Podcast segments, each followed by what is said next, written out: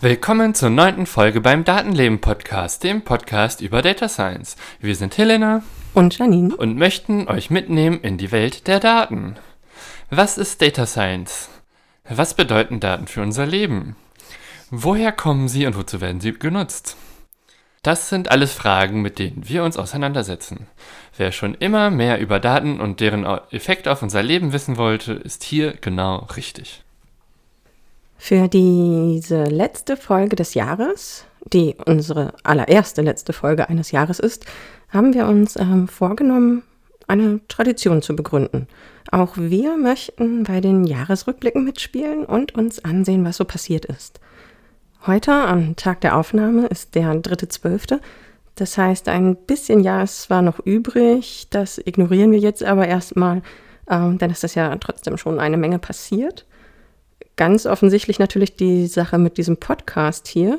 Wir werfen also gleich einen Blick auf unser erstes halbes Podcast-Jahr. Ähm, und 2020 ist natürlich das Jahr der Pandemie. Durch dieses globale Ereignis ist sehr viel in Bewegung geraten und allein darüber könnte man schon eine ganze Folge füllen, was das so für Nebeneffekte hatte. Ähm, aber es soll auch noch um andere Dinge gehen. Zum Beispiel um das nächste große Ereignis, das jetzt auch noch gar nicht so lange her ist und auch noch nicht völlig abgeschlossen ist, nämlich die Präsidentschaftswahl in den USA. Und Helena hat für uns noch einmal ein wenig geguckt, welche Data Science Themen in diesem Jahr so besonders relevant waren. Und ein bisschen wollen wir dann natürlich noch orakeln, was so 2021 angeht, welche Themen uns da zum Beispiel dann auch im Podcast erwarten könnten. Ja, und ich finde eine Jahresrückblickfolge auch äh, insbesondere deshalb ganz spannend, weil das auch mal die Möglichkeit gibt, auch ein bisschen auf die Metaebene zu gehen und auch mal über den Podcast selber zu reden. Und manche Themen, die so im Jahr passiert sind, sind vielleicht ja nicht ausreichend groß, um direkt eine ganze Folge dazu zu machen. Also zur Präsidentschaftswahl in den USA kann man viel erzählen, aber nicht so viel davon ist Data Science relevant. Das, was wir dann erzählen werden, ist dann nur ein kleiner Ausschnitt aus dieser Wahl, der aber durchaus auch aus Datenperspektive sehr spannend ist. Und ja, manche Themen, die immer mal wieder so reinkommen, was so Data Science angeht, die wir heute besprechen werden, würde ich jetzt auch nicht unbedingt eine ganze Folge zu machen wollen. Deswegen ist es ganz cool, zwischendurch mal so einen Jahresrückblick zu haben, wo man ein bisschen mehr anreißen kann. Genau. Um aber trotzdem einen etwas ganzheitlicheren Blick über das Jahr zu werfen, werden wir gleich im Einspieler nochmal einen ganz kurzen Ritt durch unterschiedliche Aspekte und Ereignisse des Jahres machen, die wir jetzt hier im Podcast wahrscheinlich nicht weiter erwähnen werden.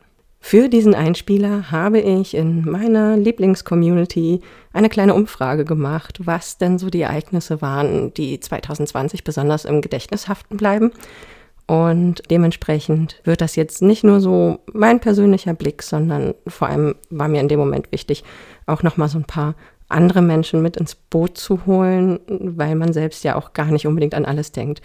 Und ja, ich bin mal gespannt, was da jetzt so bei rumgekommen ist. Die Auswertung läuft nämlich noch bis zum 7.12. und dann werde ich den Einspieler vorbereiten. ja, ich bin gespannt. Logbuch Datenleben Podcast aufgezeichnet am 8.12.2020. Jahresrückblick 2020 im Schnelldurchlauf. Januar. In der Neujahrsnacht bricht aufgrund einer Himmelslaterne ein verheerendes und für viele Tiere tödliches Feuer im Affenhaus des Krefelder Zoos aus. Bereits seit Oktober 2019 herrscht in vielen Staaten Südafrikas eine Heuschreckenplage, die sich auch über asiatische Staaten ausgebreitet hat. Im Januar hat ein Heuschreckenschwarm mit hunderten Millionen Insekten in Kenia eine Ausdehnung von 2400 Quadratkilometern erreicht. Wissenschaftler sehen auch hier einen Zusammenhang zur globalen Erwärmung und befürchten, dass die Plage mehrere Jahre anhalten wird. Am 27.01. gab es den ersten offiziell dokumentierten Fall von Covid-19 in Deutschland. Mit Ablauf des 31. Januars verlässt das Vereinigte Königreich die Europäische Union. Februar. Am 19.02. werden in Hanau bei einem rassistischen Anschlag zehn Menschen ermordet. März. Am 11. März gab die Weltgesundheitsorganisation WHO bekannt, dass sie Covid-19 offiziell als Pandemie einstufen. 19. März. In Italien sterben in kurzer Zeit viele Menschen wegen Covid-19, sodass die Verstorbenen per Lkw-Kolonne in Krematorien überführt werden müssen. Am 22. März tritt der von der Bundesregierung beschlossene Lockdown in Kraft, der bis Anfang Mai aufrechterhalten wird. Geschäfte, Sportstätten, Schulen und Betreuungseinrichtungen schließen.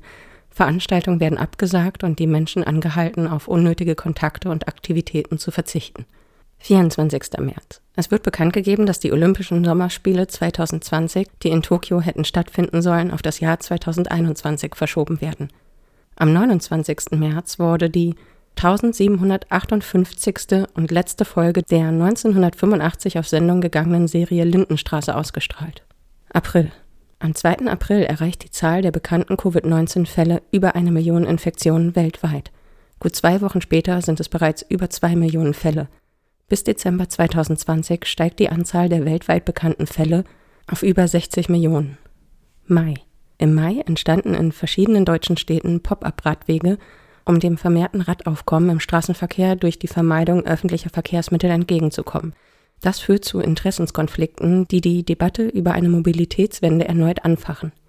Unter den vielen Anschlägen, die sich auch 2020 in Kabul, der Hauptstadt Afghanistans, ereignet haben, ist unter anderem der Anschlag vom 12. Mai, bei dem gezielt eine Entbindungsklinik angegriffen wurde und mindestens 13 Menschen starben. In den USA wird am 25. Mai bei einem Polizeieinsatz der schwarze George Floyd getötet. Aufgrund dieses Todesfalls finden weltweit in den folgenden Wochen und Monaten unzählige Demonstrationen der Bewegung Black Lives Matter statt. Im russischen Norilsk ist am 29. Mai ein Tank mit Dieselöl auseinandergebrochen und hat die Umwelt verunreinigt. Ursache war der getaute Permafrostboden durch die Hitzewelle, die dieses Jahr Sibirien besonders stark getroffen hat. Am 30. Mai startete mit der SpaceX Demonstration Mission 2 der erste bemannte Raumflug des von SpaceX entwickelten Raumschiffes Crew Dragon zur ISS. Juni. Am 2. Juni zeigt die Finanzaufsicht BaFin den gesamten Vorstand von Wirecard wegen des Verdachts auf Marktmanipulation an, fünf Jahre nachdem erstmals Vorwürfe gegen das Finanzunternehmen erhoben wurden. Juli. Anfang Juli hat Trump offiziell den Austritt der USA aus der WHO eingereicht, der am 6. Juli 2021 wirksam werden könnte.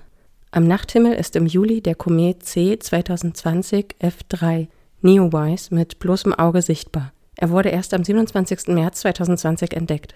Am 25. Juli strandet vor der Ostküste von Mauritius im Indischen Ozean ein Öltanker und hunderte Tonnen Öl gelangen ins Meer. August. 4. August. In Beirut ereignet sich aufgrund von Bauarbeiten eine gewaltige Explosion von Ammoniumnitrat.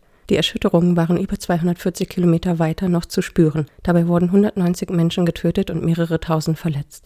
Am 9. August beginnen die noch immer andauernden Proteste in Belarus, die sich gegen die Präsidentschaft Lukaschenkos richten, der seit 1994 im Amt ist. Bei diesen Protesten stehen vor allem protestierende Frauen im Zentrum.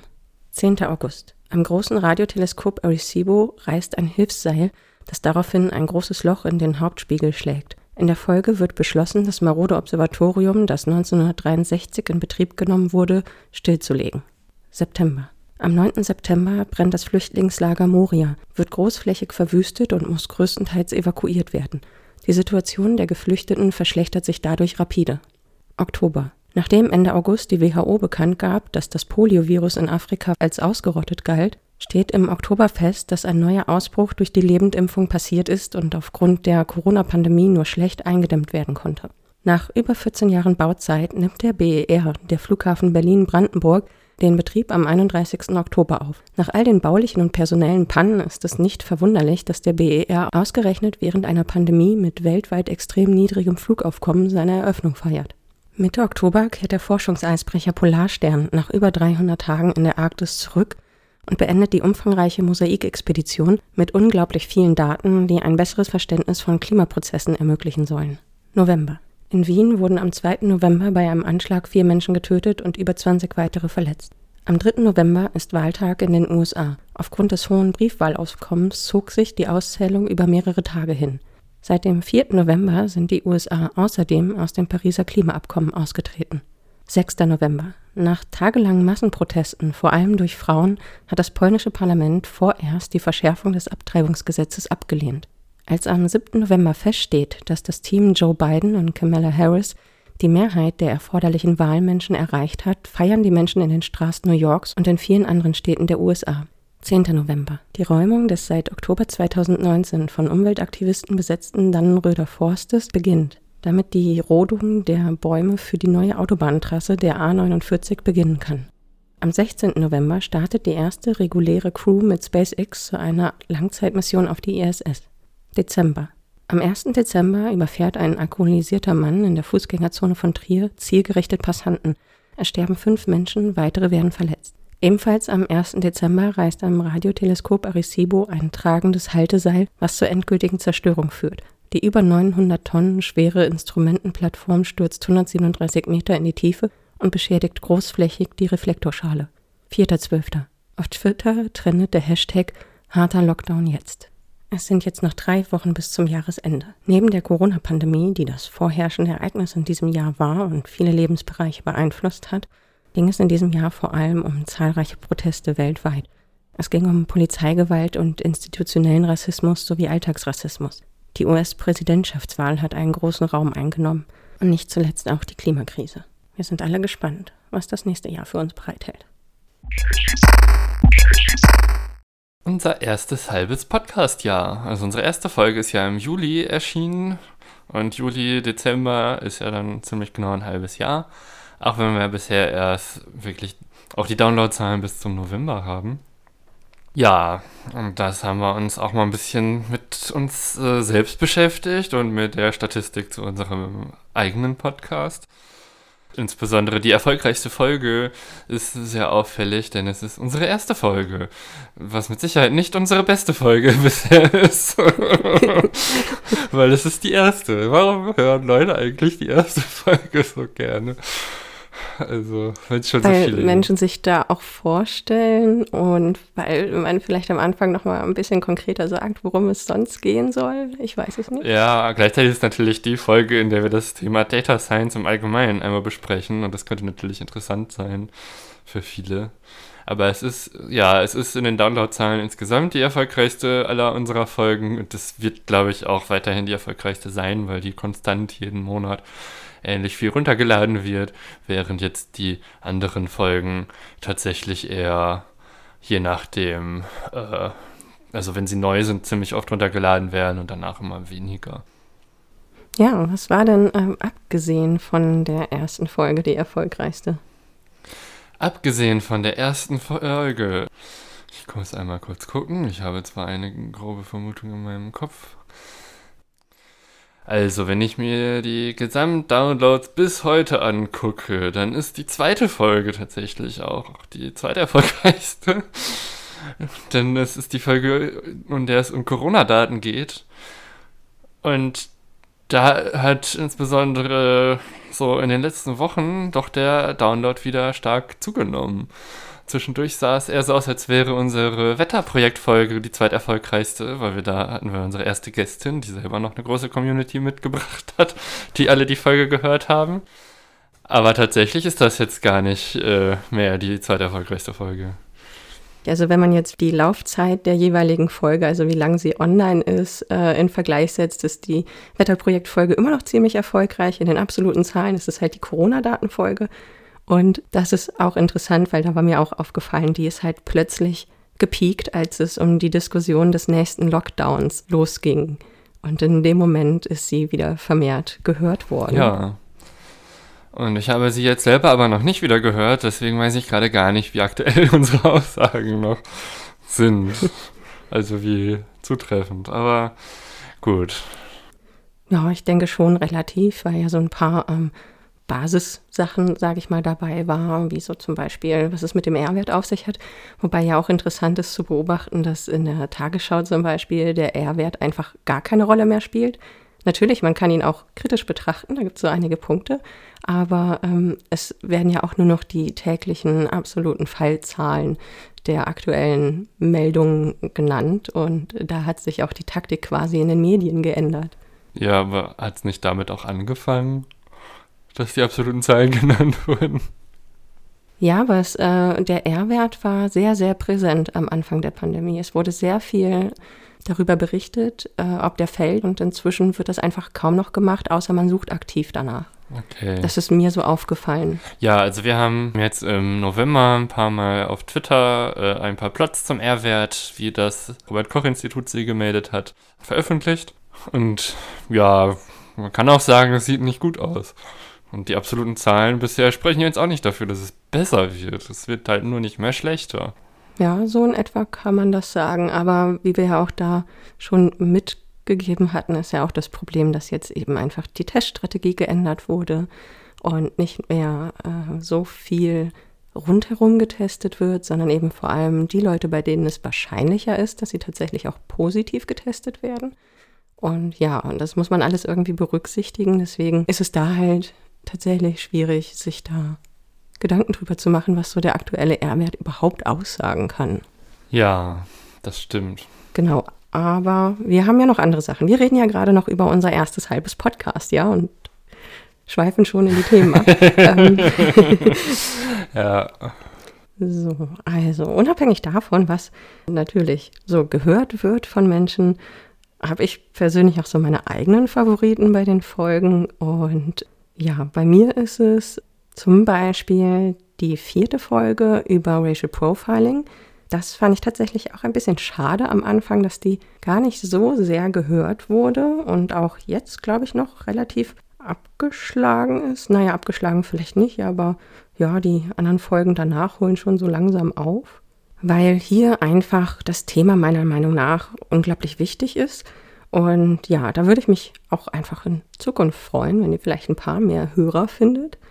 Und ähm, die zweite Folge, die ich ja auch eingeleitet habe, mit, dass das so ein Herzensthema von mir ist, das ist die Frauenlesen-Folge, die auch erfreulich schön gestartet ist mhm. mit den Downloadzahlen.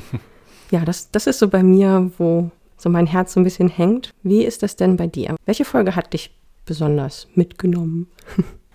ja, also eine Folge, die ich besonders spannend fand, weil ich da selber sehr viel bei gelernt habe, war die letzte Folge, nämlich die über Temperaturmessung. Also dadurch, dass ich ja aus der Physik komme, kenne ich mich in Temperaturmessungen so ganz grundsätzlich auch schon aus. Aber trotzdem habe ich ziemlich viel gelernt bei der Recherche zu dieser Folge. Also darüber, wie sich die Messmethoden geändert haben und wie man die Zahlen vergleichbar macht und dass die globale Temperatur eben ja als Absolutwert deutlich ungenauer ist als der Relativwert, also die Steigerung. Das waren jetzt so Dinge, die fand ich unheimlich spannend, weil ich sie so nicht äh, bewusst hatte. Und deswegen war das eine Folge, die ich besonders gut fand. Ja, ich finde das auch immer schön, wie viel man noch mitnimmt an neuen Eindrücken, auch wenn man sich so in ein Thema mal wieder so komplett reinarbeiten kann und da Spaß dran hat, sich ein bisschen zu vertiefen. Ja, das ist auch das, was mir am Podcasten jetzt so auf Anhieb besonders gefällt. Einfach diese Themenvielfalt, in die man sich einlesen kann. Und ähm, ja, genau. Ah, wo wir jetzt schon ein bisschen so dabei sind, vielleicht reden wir doch mal darüber, wie wir überhaupt dazu gekommen sind, den Podcast zu starten. Also wir gehören jetzt tatsächlich in diese lustige äh, Corona-Pandemie-Podcast-Welle von der Zeit her. Aber ganz so war es ja doch nicht. Also ich meine, wir haben ja schon länger mit dieser Idee gespielt. Und ich, ich selber höre auch schon Podcasts, seit es sie gibt im Grunde genommen und habe auch schon vor vielen Jahren gedacht, ja, eigentlich fände ich es mal total cool, auch einen eigenen Podcast zu machen. Aber ich hatte überhaupt gar keine Ahnung, worüber ich reden wollen würde. Und ich war auch schon mal äh, in Podcastaufnahmen drin gewesen. Also wir hatten, als das äh, Augmented Reality Spiel Pokémon Go rauskam, äh, eine Podcast-Folge beim Herzteile-Podcast aufgenommen zu diesem Spiel. Und ich glaube, die ist nie erschienen keine Ahnung. Später wurde ich aber nochmal von Katharina Nokun gefragt, ob ich bei einer Folge beim Denkangebot Podcast von ihr dabei sein würde. Das war dann die zweite Folge. Da hatten wir auch eine schöne Aufnahme zu gemacht und sie schneidet die Sachen ja immer schön zusammen.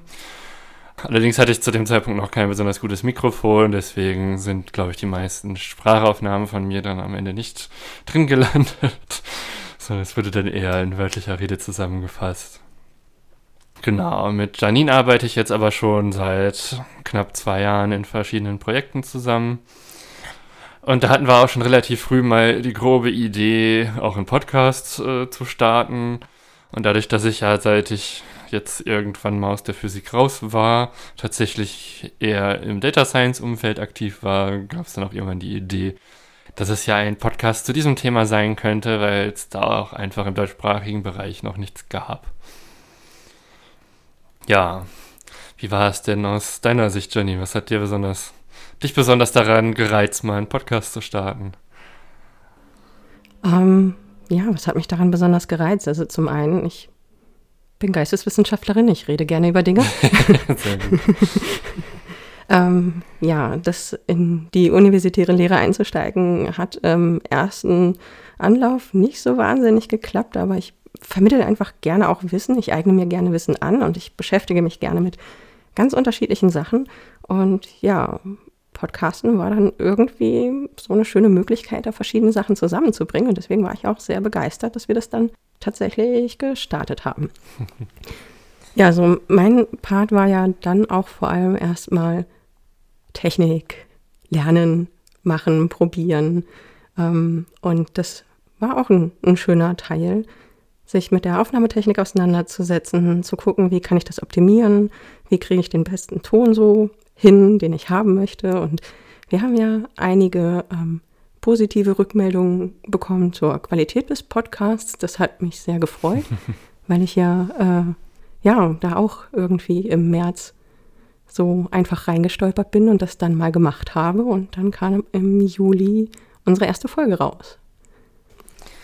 Ja, ich finde es auf jeden Fall sehr schön, dass wir jetzt schon seit einem halben Jahr also an diesem Podcast arbeiten. Also eigentlich arbeiten wir schon ein bisschen länger daran, aber vor knapp einem halben Jahr ist die erste Folge erschienen und ja, ich habe immer noch sehr viel Spaß daran, Podcast-Folgen zu machen und denke, wir können auch gerne noch ein paar Jahre weitermachen. Das würde ich auch sagen. Ich würde mich jedenfalls sehr freuen. Und vor allem, wenn wir auch Hörer generieren. Genau, ist schön. Ja, und ja. mich freut auch, äh, dass ich immer wieder sehr schönes positives Feedback bekomme für unseren Podcast und ich auch das Feedback bekomme, dass wir auch viele Sachen auch verständlich erklären. Da habe ich ja immer ein bisschen Sorge, wenn ich viel erkläre, dass ich das vielleicht zu kompliziert ausdrücke. Aber scheinbar scheint es doch für die meisten Leute zu funktionieren. Ja, ich fand auch ähm, sehr schön das Feedback, das Sebastian uns auf unserer Homepage hinterlassen hat unter der tada, Racial Profiling Folge, ähm, wo er sich auch begeistert darüber geäußert hat, dass unser Podcast ja nicht nur technisch, sondern eben auch politisch ist. Und ja, das, das fand ich sehr schön, weil von Sebastian ist übrigens unser Jingle, unser Intro und unser Outro. ja, genau. Aber ich finde, politisch sollte ein solcher Podcast ja durchaus irgendwie auch sein, weil Daten werden ja in unserem Leben von verschiedenen Akteuren eingesetzt. Und deswegen kann man ihren Einsatz nicht von politischem trennen. Genau, ja, wie auch schon in den meisten ähm, einsteigenden, äh, wie, wie heißt das, in den Einleitungen zu jeder Folge ähm, versuchen wir auch immer zu sagen, dass es ja eben auch darum geht, irgendwie relevante Themen abzuholen und die mit Data Science zu verknüpfen. Das finde ich auch sehr schön und wichtig daran. Genau. Und ein Thema, das uns ja dieses Jahr besonders beschäftigt hat, nämlich die Corona-Pandemie, zu der wir auch unsere zweite Folge gehabt haben, wollen wir jetzt im Jahresrückblick nochmal gesondert aufgreifen, äh, weil sich seitdem natürlich doch noch einiges getan hat. Das Jahr 2020 war sehr Corona-dominiert und daran sind auch noch viele andere Aspekte sichtbar geworden. Also wir wollen jetzt nicht nur unbedingt über das reden, was wir in der letzten Folge in der es um Corona ging, also Folge 2 besprochen haben, sondern eben welche Effekte vielleicht sonst noch aufgetaucht sind. Und da war eine Sache, die mich persönlich besonders fasziniert hat, die ruhige Erde. Und zwar, wenn der Mensch die Füße stillhält, beruhigt sich auch der Planet. Das heißt, die seismische Aktivität, die alle Messstationen wahrnehmen rund um den Erdball, hat während des ersten Lockdowns massiv nachgelassen. Die ETH Zürich hat hierzu eine Meldung publiziert mit Forschungsergebnissen, ähm, an denen auch die ETH selbst beteiligt war. Und das Ergebnis der Untersuchung war, dass die Maßnahmen zur Eindämmung von Covid-19 von Anfang März bis Mitte 2020 weltweit zu einem Rückgang des seismischen Hintergrundrauschens geführt haben. Es wurden dabei über 300 seismische Stationen auf der ganzen Welt analysiert. Und dieses Hintergrundrauschen, das der Mensch, indem er auf der Welt rumrennt, rumfährt oder Bergbau betreibt oder andere Dinge tut, hat halt ähm, massiv nachgelassen, vor allem in den Städten, aber auch Sensoren, die hunderte von Metern tief in den Boden installiert sind, haben diesen Effekt belegt, dass eben die seismische Aktivität des Planeten ruhiger geworden ist. Das gibt es auch in weiter abgelegenen Gebieten zu beobachten, nämlich zum Beispiel in Afrika, südlich der Sahara. Und es wurde dabei halt ein direkter Zusammenhang zwischen dem Rückgang des seismischen Rauschens und Datensätzen menschlicher Bewegungsmuster festgestellt. So, was bedeutet das denn? Also, die Erde war jetzt eine ganze Weile lang ruhig und in den Daten ließ sich tatsächlich auch nachvollziehen, wie sich eine Welle der Ruhe, wie es in dem Bericht der ETH Zürich heißt, ähm, ausgebreitet hat, deren Ausgangspunkt China war und sich dann nach Italien und schließlich in die restliche Welt verschoben hat. Und ja, das zieht halt quasi genau das äh, Infektionsmuster der ersten Welle von Covid-19 nach und ist in diesem Aspekt unglaublich interessant, weil allein über die seismische Aktivität quasi die Ausbreitung des Virus auf Landkarten sichtbar gemacht werden kann. Die ganze Tätigkeit, also der Tourismus ist zurückgegangen, Reisen wurden eingestellt. Und was besonders interessant ist, diese Ruhephase war die längste Ruhephase dieser Art, die wahrgenommen wurde, in der die Menschen weltweit so gut wie keinen seismischen Lärm gemacht haben. Und ähm, warum das wiederum interessant ist, hat ein Co-Autor auch gesagt, nämlich, dass diese Ruhephase auch als wir hatten ja letztes Mal in der Folge über Kalibrieren gesprochen, ja. auch als so eine Form für Kalibrierung jetzt dienen kann, weil man jetzt vielleicht besser auch im normalen Leben, die Erde hat jetzt wieder die gleiche Aktivität wie vorher, der Mensch beeinflusst wieder die seismische Aktivität, dass man jetzt besser ein Muster erstellen kann, inwiefern sich die seismische Aktivität des Menschen in diesen Daten der seismischen Aktivität der Erde widerspiegelt. Spannend. Also, dass man jetzt den Menschen unterscheiden kann, zum Beispiel von Rauschen der Wellen auf dem Meer, die ja auch äh, seismische Aktivität erzeugen. Zum Beispiel oder auch eben, dass man vielleicht Erdbebenregionen anders ähm, wahrnehmen kann. Also da kann man sich sicher einiges vorstellen. Und das ist ja jetzt so, durch diese Ruhephase ist es halt möglich, ein Muster des seismischen Lärms des Menschen herzustellen, um das aus Daten rausrechnen zu können. Also ich finde das ganz spannend, da wird bestimmt viel Forschung zu passieren. Ja, das klingt tatsächlich sehr spannend. Ja, und eine Sache, die eben auch zu diesem seismischen Lärm beiträgt, ist ja der Verkehr. Und wir hatten ja auch schon eine Folge gehabt zu Unfallstatistiken und auch den Einfluss des Lockdowns darauf. Deswegen haben wir da jetzt auch noch mal kurz drauf geguckt, zumindest auf die Zahl der Verkehrstoten. Und da ist es ja immer so gewesen, dass die insbesondere im Sommer besonders hoch sind, die Sterbezahlen im Straßenverkehr, weil einfach deutlich mehr Verkehr stattfindet im Sommer als im Winter. Und hier ist durchaus zu sehen, dass konstant über den gesamten Sommer hinweg zwar dieses Muster, dass der Sommer mehr Verkehrstote bedeutet als der Winter, sichtbar blieb, aber es sind immer noch weniger Leute umgekommen als tatsächlich in den Jahren davor. Jetzt zum Beispiel im Juni lag die Anzahl der Verkehrstoten bei 257 und die letzten drei Jahre waren es immer deutlich über 300, die gestorben sind. Also auch als der Lockdown durch war, ist trotzdem die Anzahl der Verkehrstoten weiter erstmal runtergegangen im Vergleich zu den Vorjahreswerten. Ja, und wenn es um solche Zahlen geht, ist natürlich auch das nächste Interessante, aus Sicht der Epidemiologie, wie es denn die Grippesaison dieses Jahr beeinflussen wird, dass wir ähm, in dieser Pandemiezeit leben und alle bestimmte Regeln versuchen einzuhalten, also Hygieneregeln, Maske tragen, Abstand halten. Das RKI beobachtet die Grippesaison ja auch immer sehr intensiv. Natürlich ist deren Aufgabe.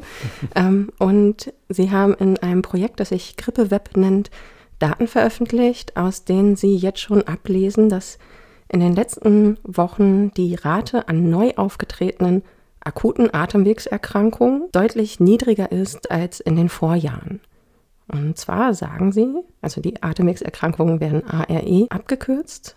Vermutlich stehen die niedrigeren ARE-Raten im Zusammenhang mit der Einhaltung der AHA-Regeln plus Lüften und der erneuten Kontaktbeschränkungen seit dem 2.11.2020, womit das Ansteckungsrisiko für Atemwegserkrankungen ganz allgemein deutlich reduziert wurde. So, und dann gibt es daneben noch die grippeähnlichen Erkrankungen, die hier ILI abgekürzt werden. Die sind definiert als ARE mit Fieber. ähm, auch diese Rate der grippeähnlichen Erkrankungen ist im Verhältnis zu den Vorjahren gesunken. Und ja, das ist auch wieder etwas, wo wir dann vor allem eben am Ende der Grippesaison und darüber hinaus, wenn alle äh, Analysen abgeschlossen sind, sicher nochmal zurückschauen können werden, wie sich das dann tatsächlich verhalten hat. Denn auch hier können natürlich, ähnlich wie wir es inzwischen bei Covid-19 gelernt haben, die Zahlen sich auch nachträglich nochmal ändern durch neu hinzugekommene Meldedaten. Aber es gibt da jetzt schon so diesen Trend, wenn man auf die Südhalbkugel guckt, wo quasi die Grippesaison schon läuft, gelaufen ist, vor allem jetzt Australien zum Beispiel, dort ist schon sichtbar geworden, dass die Grippewelle weniger stark aufgetreten ist als sonst. Okay, spannend. Genau, weil dort sind nämlich die kalten Monate April bis September und die Influenza-Aktivität, sagt die WHO, sei kaum messbar gewesen es gibt ja außer den von dir gerade genannten Effekten, die dazu führen können, dass es weniger Grippewelle gibt, auch noch die Variante, weil gegen Grippe haben wir ja einen Impfstoff, dass mehr Leute sich geimpft haben. War das auch irgendwie, dass Leute wegen Covid-19 häufiger Grippeimpfung gemacht haben? Das habe ich jetzt leider da in den Sachen vom RKI, die ich mir angeguckt habe, nicht gesehen. Da war, glaube ich, tatsächlich nur ähm, die erfassten Krankheiten mit drin. Okay. Aber ja, da könnte man auch noch mal gucken. Ja, Atemwegserkrankungen. Eine Sache, die Atemwegserkrankungen ja leider begünstigt, ist etwas, das sich Luftverschmutzung nennt. Und Luftverschmutzung ist auch etwas, was tatsächlich sich sehr stark durch äh, den Lockdown reduziert hat an vielen Orten. Ein anderes Thema, was auch noch mit diesem ganzen Luftverschmutzung und Ausstoß von Abgasen zusammenhängt, ist ja auch der Klimawandel. Wir haben uns in den letzten beiden Folgen damit beschäftigt. Und in Deutschland hatten wir ja das Ziel, eine 40-prozentige Reduktion des CO2-Ausstoßes im Vergleich zum Jahr 1990 zu erreichen. Und im Moment sieht es so aus, als würden wir das tatsächlich schaffen. Aber ausschließlich deshalb, weil wir den Lockdown hatten und deswegen deutlich weniger Verkehr stattgefunden hat. Und auch durch Kurzarbeit und all solche Sachen die Industrie heruntergefahren wurde und so eben auch durch die Covid-19-Pandemie tatsächlich sehr stark die, äh, der CO2-Ausstoß zurückgegangen ist. Genau, und viele Menschen sind auch wirklich auf Fahrrad umgestiegen zumindest die jetzt im städtischen Bereich leben und zur Arbeit mussten, haben dann doch manchmal auf Verkehrsmittel verzichtet. Da bin ich auch gespannt, ob manche von diesen vielleicht neuen Business-Radfahrern, sage ich mal, das auch über die äh, Winterjahreszeit retten. Ich habe letztens schon gesehen, dass erste Tipps im Netz kursieren, wie man auch im Winter vernünftig Fahrrad fahren kann, ohne entweder verschwitzt oder erfroren auf der Arbeitsstätte anzukommen.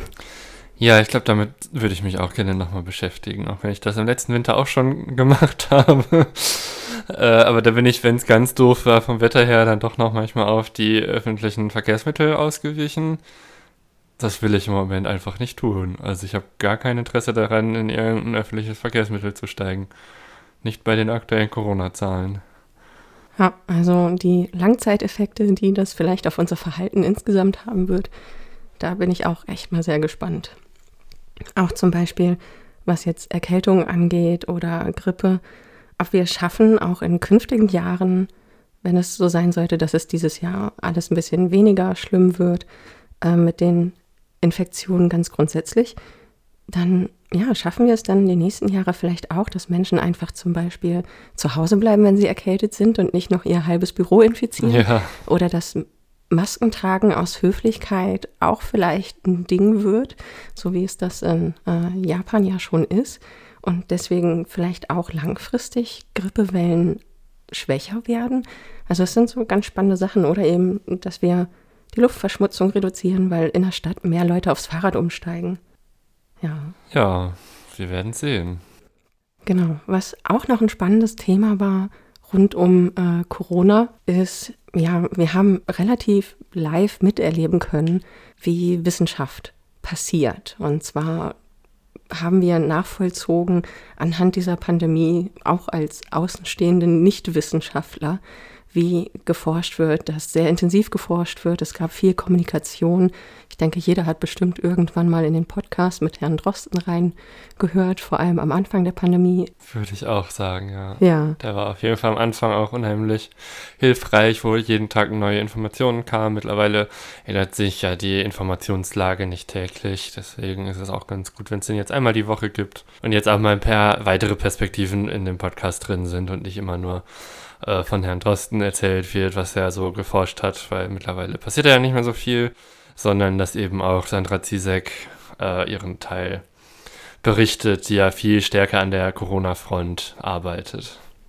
Genau, und ähm, ja, viele Menschen haben jetzt erfahren, was Preprint-Server sind ähm, und wie Studien gelesen werden in der Forschung und wie sie mit einfließen, auch wie Studien gemacht werden wurde mit thematisiert und ich denke, da haben wir viele Einblicke bekommen, die ich auch ganz spannend und wichtig finde, dass mehr Menschen verstehen, dass Wissenschaft nicht dafür da ist, einfach äh, in Stein gemeißelte Erkenntnisse zu produzieren und dann ein fertiges Ergebnis zu präsentieren, sondern dass das lebt, sich entwickelt, dass das äh, Überarbeiten von aktuellen Forschungsständen halt einfach dazugehört.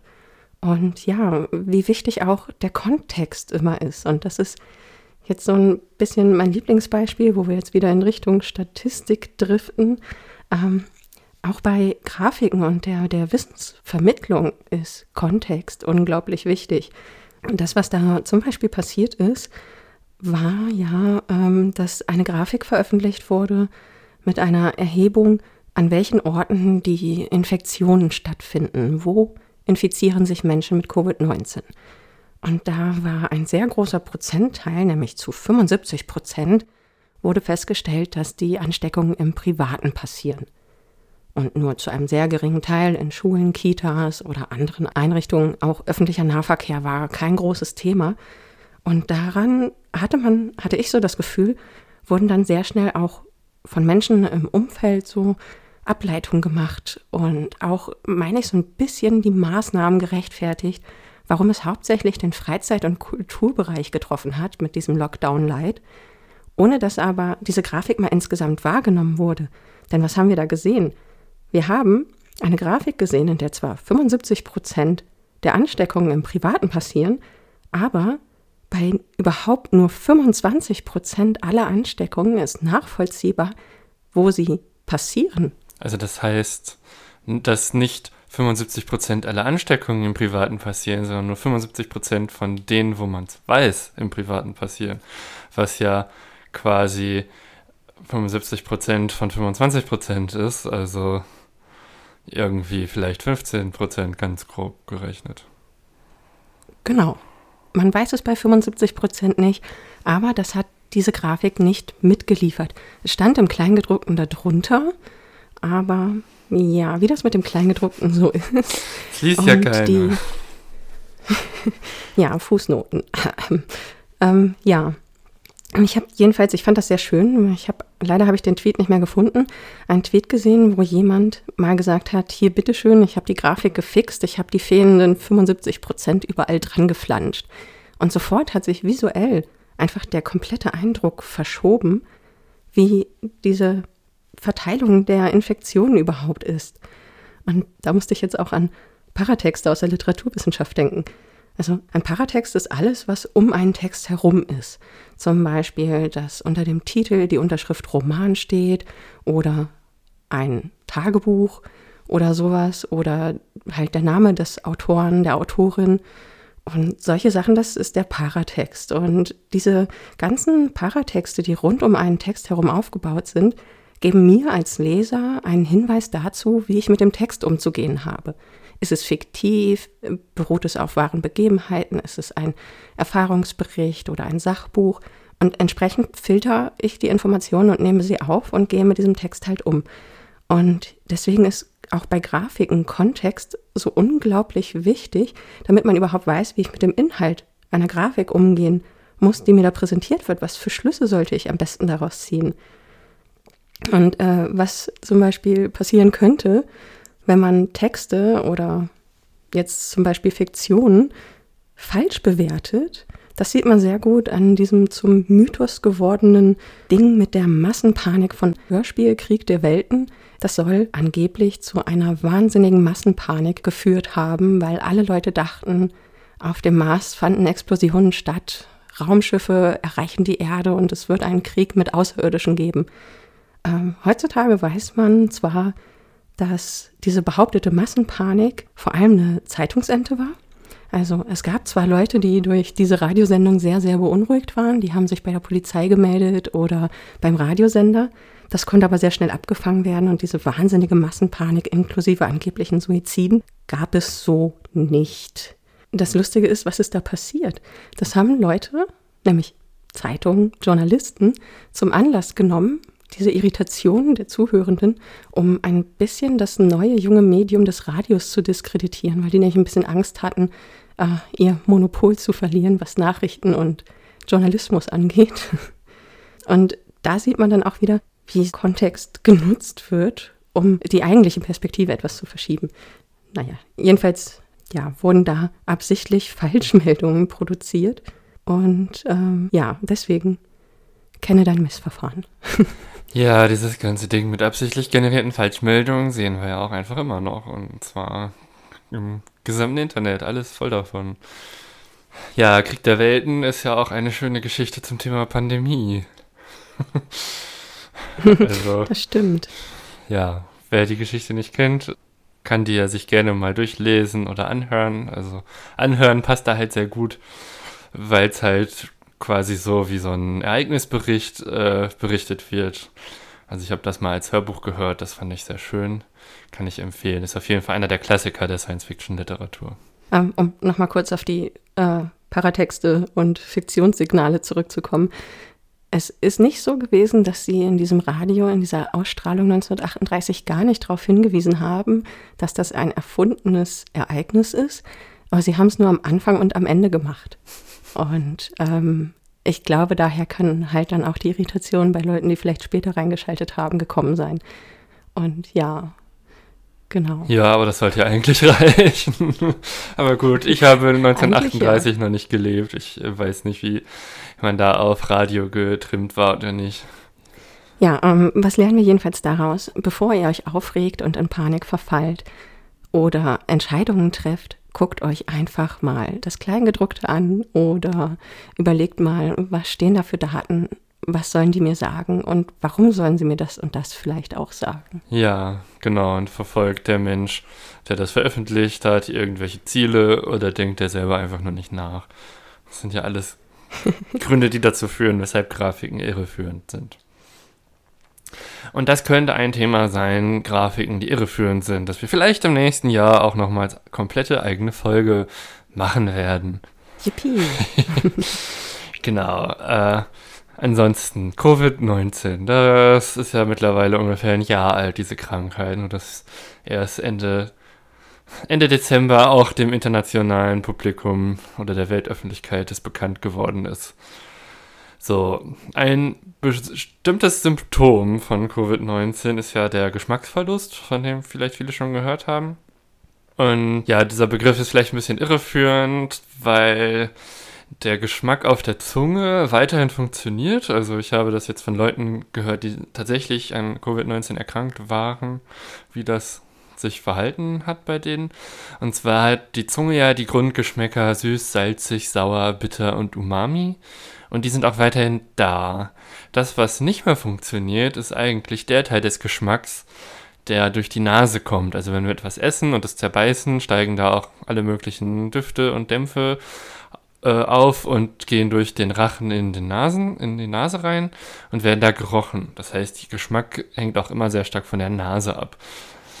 Und das, was Covid-19 eigentlich macht, ist dann quasi ein Riechverlust.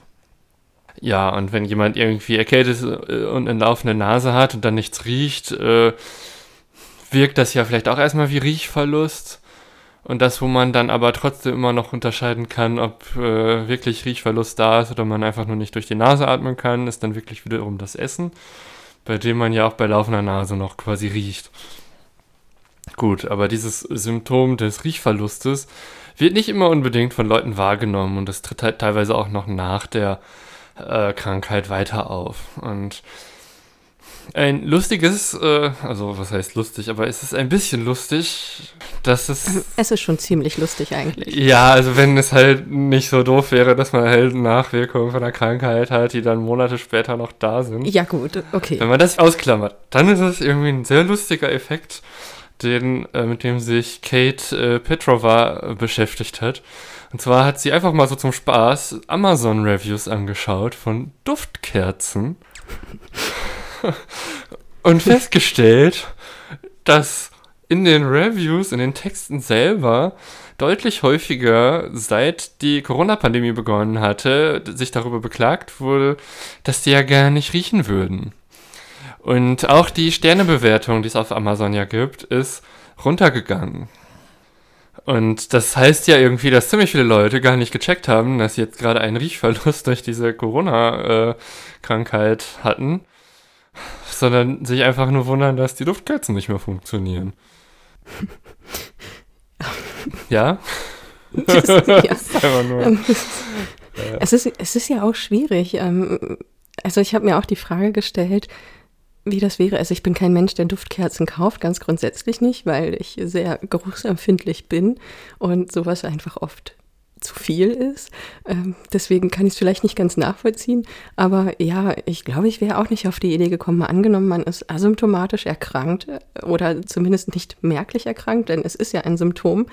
Ähm, aber ja, ich, ich glaube, ich wäre dann, wenn ich mich sonst ganz okay fühle, auch nicht auf die Idee gekommen, dass der Fehler vielleicht gerade ähm, eine, eine Krankheit in meinem Körper ist und nicht, dass vielleicht ein Produktionsfehler bei der Duftkerze vorliegt. Also es ist schon, finde ich, naheliegend, dass man selbst nicht sofort diesen Bezug herstellt, aber es ist schon auch witzig, dass das so vielen Menschen passiert ist. Ja.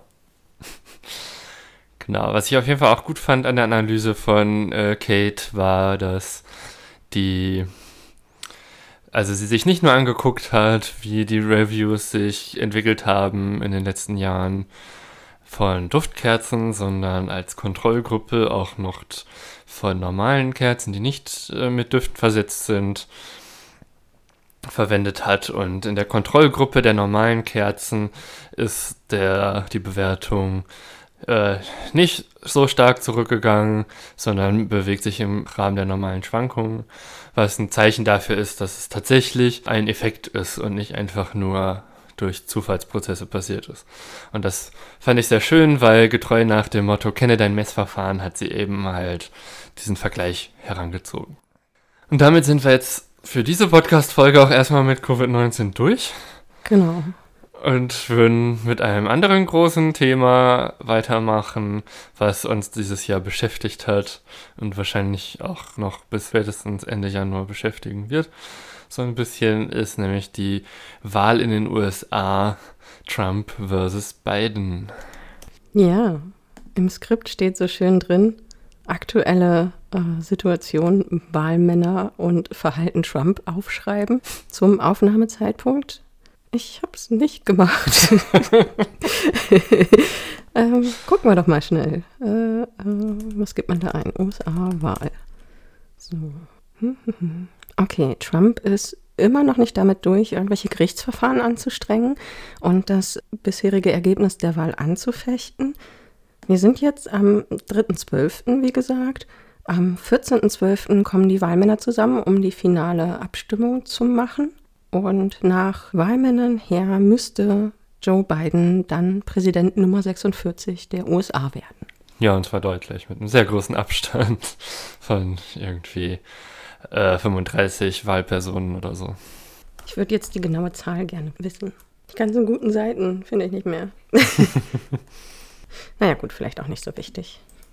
Ja, also das ist ja allein schon deswegen nicht so unendlich wichtig, wie genau die Zahlen jetzt aussehen, weil die Wahlpersonen in den USA ja nicht weisungsgebunden sind. Es wird zwar abgestimmt, äh, welche Wahlpersonen da jetzt hingeschickt werden zur Wahl des Präsidenten, aber die können ja einfach abweichen. Die können ja einfach auf ihn anders wählen. Wobei ich, glaube ich, auch gelesen habe, wenn jemand abweicht, kann er auch ersetzt werden durch jemanden, der nicht abweicht. Aber ähm, das ist ja das Wahlsystem in Amerika. Damit haben sich andere Menschen beschäftigt. Ja, da kann man vielleicht auch einfach die Seite 538 empfehlen, die sich da immer sehr intensiv mit auseinandersetzen. Genau, die Seite 538 haben wir im Laufe unseres Podcasts in den letzten Monaten häufiger mal verlinkt, weil die insgesamt, was so Datenanalysen angeht, ganz coole Sachen machen. Und mir wurde jetzt erst während dieser US-Wahl klar, wo dieser Name dieser Seite eigentlich herkommt. Denn 538, also 538, ist nämlich die Anzahl der Wahlpersonen in den USA. Genau. Und was diese Webseite auch immer gemacht hat, ist die ganzen Umfragen auswerten und eine Vorhersage zu machen dadurch, dass das Wahlsystem ja in ziemlich vielen Bundesstaaten ein Winner-Takes-it-all-System ist, das heißt, wer einen Bundesstaat gewinnt, bekommt auch alle Wahlpersonen aus diesem Staat zugeordnet, kann man jetzt irgendwie nicht eine ganz simple Vorhersage machen, indem man sich einfach nur anguckt, was sind so die Umfragen und mittelt die, sondern man muss halt tatsächlich die Umfragen pro äh, Bundesstaat sich angucken und für die Vorhersagen haben die dann nämlich 40.000 Mal die Wahl simuliert und jedes Mal quasi für jeden Bundesstaat einen anderen, eine andere Prozentverteilung zwischen Trump und Biden berechnet auf Basis der Umfragen und des Wissens, wie ungenau Umfragen halt so sind. Und dabei war ja herausgekommen, dass mit 10%iger Wahrscheinlichkeit Trump dann doch gewinnen würde und mit 90%iger Wahrscheinlichkeit Biden gewinnt. Und nach allem, was wir bisher wissen, hat Biden auch gewonnen. Das heißt, äh, ja, dadurch, dass das jetzt ein Ereignis ist, können wir das schlecht mit so einer Wahrscheinlichkeitsverteilung vergleichen. Aber grundsätzlich scheint das ja schon irgendwie funktioniert zu haben. Trotzdem wurde direkt nach der Wahl, weil das ja ewig gedauert hat mit der Auszählung, mal wieder kritisiert, dass ja doch die Umfragen so schlecht gewesen wären.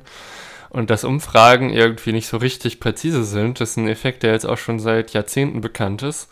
Zum Beispiel bei der Unterhauswahl in Britannien 1992 hätte die Labour-Partei ganz klar gewonnen. Am Ende hat aber die konservative Tory-Partei gewonnen.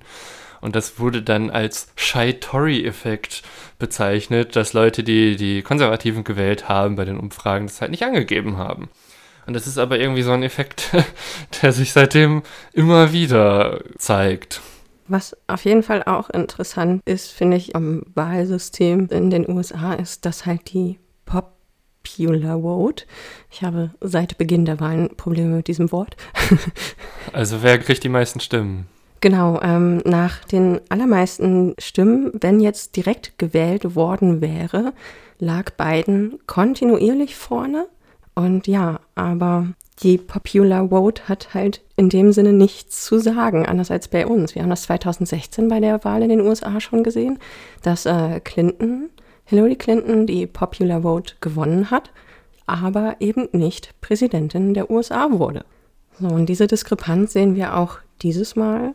Biden hat mit, ja, doch schon relativ überwältigendem Vorsprung die direkte Wahl gewonnen, aber es war dann trotzdem sehr spannend zwischendurch, weil eben nach Wahlmännern entschieden wurde. Genau. Und es war ja tatsächlich vor der Wahl auch schon davon berichtet worden, dass aufgrund der Covid-19-Pandemie, wir hatten das Thema ja gerade, Leute keinen Bock haben, in Wahllokale zu gehen und deswegen haben die Anzahl der äh, Briefwahlstimmen sehr, sehr stark zugenommen. Aber Trump hat irgendwie vorher alle Leuten gesagt, benutzt sie bloß nicht, das wird alles für Wahlfälschung benutzt werden sodass dann bei den Leuten, die Briefwahl tatsächlich genutzt haben, auch die äh, Menschen, die dann am Ende Trump gewählt haben, ein kleiner Anteil waren und die Leute, die Biden gewählt haben, ein großer Anteil waren.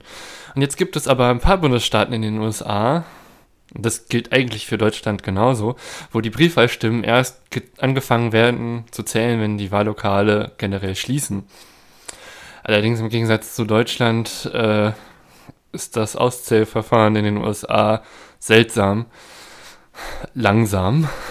So, weil hier klappt das halt. Da teilt man dann einfach die Wahlbezirke so auf, dass man äh, genug Leute hat und sorgt dafür, dass man notfalls mehr Leute hat, damit man schneller auszählen kann in Deutschland. Und das klappt dann immer schon am selben Abend, einfach alles fertig auszuzählen.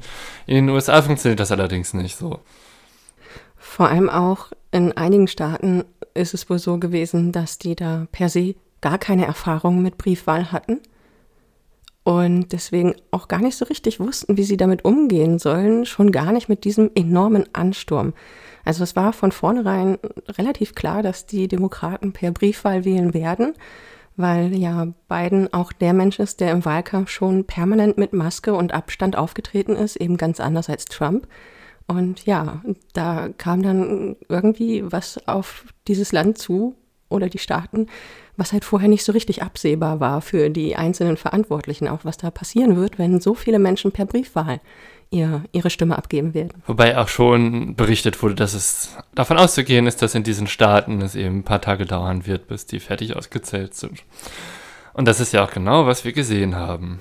Genau. Aber wozu das geführt hat, ist, dass es erst in vielen Bundesstaaten so aussah, als würde Trump vorne liegen insbesondere in denen, wo es besonders lange gedauert hat zu zählen.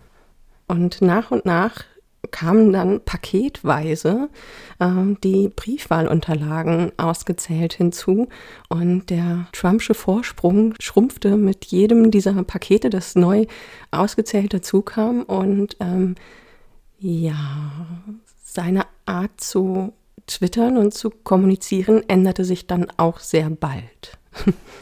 Ja, also direkt am Tag nach der Wahl war zum Beispiel in dem Bundesstaat Pennsylvania der Vorsprung so groß von Trump, dass es immer hieß, ja, es müssten jetzt mindestens 75 Prozent der Briefwahlstimmen für Biden abgegeben worden sein, damit er überhaupt eine Chance hat, dann noch zu gewinnen.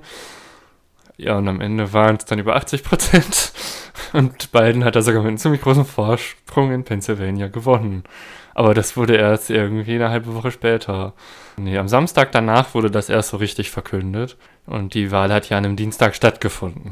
Es gibt da auch so ein paar schöne Graphen zu. Also Laura Bronner hat ähm, da etwas getwittert, wie so sich das Verhältnis verschoben hat mit dem Hineinkommen der Briefwahlunterlagen.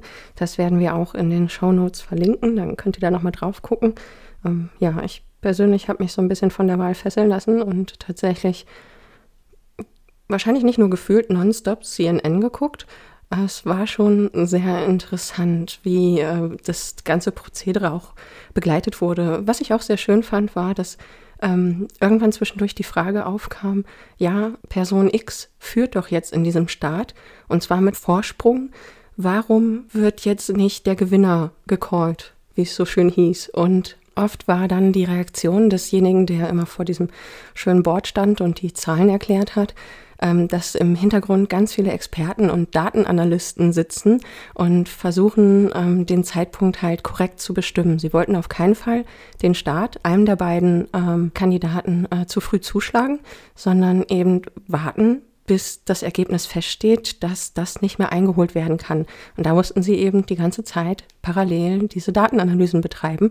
Und da sieht man halt auch, wie wichtig das ist, mit diesen Daten dann auch verantwortungsbewusst umgehen zu können, damit eben nicht etwas Falsches entsteht. Weil was wir ja gesehen haben bei dieser Wahl, ist einfach, dass Trump von vornherein, also ich denke, da sind sich ziemlich viele Menschen einig, versucht hat, es so zu gestalten, dass er irgendwie einen Grund hat, diese Wahl ja, zu diskreditieren oder zumindest ähm, vorzuwerfen, dass sie nicht vernünftig abgelaufen ist. Und das hatten dann natürlich diese Datenanalysten, die im Hintergrund für die Fernsehsender arbeiten, die in den USA traditionell eben den Gewinner für die Staaten auch mit bekannt geben. Äh, ja, die mussten halt diese Verantwortung tragen, nicht zu früh die falsche Entscheidung zu treffen. Ja. Ja, weil das hätte halt langfristig einfach dazu führen können, dass bestimmte Aspekte dieser Wahl noch schlimmer angezweifelt worden wären. Deswegen musste man da sehr vorsichtig vorgehen und ja, man muss jetzt damit umgehen, dass da noch jemand im Weißen Haus sitzt, der das immer noch nicht ganz einsehen möchte. Es gab ja auch immer sehr viele Karten auf den ganzen Webseiten, wo die Staaten eingefärbt waren und dann wurden sie blau, wenn Biden gewonnen hat oder anzunehmen war, dass er auf jeden Fall gewinnt, verwendet und rot, wenn Trump gewonnen hat. Und wer gerade in Führung lag, wurde mit hellblau bzw. hellrot angezeigt. Und da musste ich sehr stark an unsere fünfte Folge zu dem Wetterprojekt denken, wo wir ja gesagt haben, dass es eigentlich, um Unsicherheiten klarzumachen, gar nicht relevant ist, wie jetzt gerade der aktuelle Wert ist, wenn die Unsicherheit so groß ist, dass das sich genauso gut ändern kann. Und dass es eigentlich besser ist, eine neutrale Farbe zu verwenden, die nur zeigt, es ist unsicher. Und hätten die ganzen Medien das halt äh, so gemacht, dann hätte man schon in die Zahlen gucken müssen, wer gerade führt. Aber der Ersteindruck wäre nicht so fatal gewesen, weil der Ersteindruck, wenn man auf eine Karte guckt, war ziemlich schnell Trump gewinnt. Und ich muss sagen, äh, Im Gegensatz zu Janine habe ich nicht die ganze Zeit CNN geguckt, sondern ich habe irgendwie den halben Mittwochvormittag nach der Wahl mir diesen ganzen Kram angeguckt. Ich habe Panik bekommen, dass Trump am Ende wirklich gewinnt und musste dann mehrere Tage lang mich von diesem Internet fernhalten, weil ich einfach diesen, diese Unsicherheit nicht ertragen habe. Zumal das auch gerade der Beginn war unseres neuen Lockdowns, was hieß, dass ich auf jeden Fall deutlich weniger Menschenkontakt habe, auch wenn ich vorher schon sehr eingeschränkt war. Aber irgendwie hat das nochmal alles düsterer gemacht, weil es gezeigt hat, Covid-19 schlägt wieder härter zu. Mein Leben hat sich gerade irgendwie auf mehreren Ebenen stark verändert und wenn jetzt Trump auch noch gewinnt, hätte mich das persönlich definitiv äh, weiter runtergezogen. Deswegen musste ich ja erstmal auch mich fernhalten von dieser Wahl, bis es dann irgendwann halbwegs klar war, dass Biden erstmal gewonnen hat. Wenn man jetzt nochmal diese, was du gerade gesagt hast, mit der Karte und den neutralen Farben, um vielleicht besser darzustellen, wie der Stand der Auszählung vielleicht auch gerade ist und wer wirklich in Führung liegt. Dazu gibt es, gab es auf Twitter auch einen sehr schönen Thread ähm, mit Grafiken, die anders darstellen, äh, wie gewählt wurde. Und was ich besonders beeindruckend fand, war auch, mich selbst dabei zu beobachten, zu sehen, diese Karte ist überwiegend rot, Biden führt aber gerade. So, das war optisch für mich total unplausibel. Und dann gab es diese schöne Karte mit der Überschrift Land does not vote, people vote. Mhm. Das waren dann nicht so diese vollflächig ausgefüllten Bundesstaaten, sondern äh, Kreise bei populationsdichten Gebieten. Und diese Kreise sind halt überall aufgeploppt, wo Menschen leben und eben nicht dort, wo niemand lebt, weil die USA auch zu großen Teilen aus sehr, sehr viel Landschaft bestehen. Und das war doch relativ erhellend. Und da hat man auch in der visuellen Darstellung mit der Farbe gesehen, dass Biden tatsächlich mehr gewählt wurde, was aber auf der anderen Karte völlig untergeht. Oder auch so ähm, übereinandergelegte Karten, wer gewählt hat. Also es gibt zum Beispiel für Arizona eine Karte, die einmal zeigt, wo überhaupt Demokraten gewählt wurden. Und dann gibt es darüber noch einen zweiten Layer, der zeigt, wo die indigene Bevölkerung liegt. Und die Fläche, wo demokratisch gewählt wurde und wo die indigene Bevölkerung lebt, war deckungsgleich. Und solche Karten fand ich auch teilweise sehr interessant. Okay, spannend. Das habe ich jetzt, glaube ich, nicht gesehen. Ja, es gibt auch noch eine, die nach männlich und weiblich unterscheidet. Und da ist es schon so, dass auch Frauen überwiegend demokratisch gewählt haben im Verhältnis äh, zu Männern. Aber auch da dann nochmal die Differenzierung. Welche Frauen waren das denn? Waren das weiße Frauen? Waren es schwarze Frauen?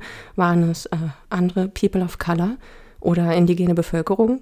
Und ähm, da stellte sich heraus, dass unter den Frauen die weißen Frauen überwiegend republikanisch gewählt haben.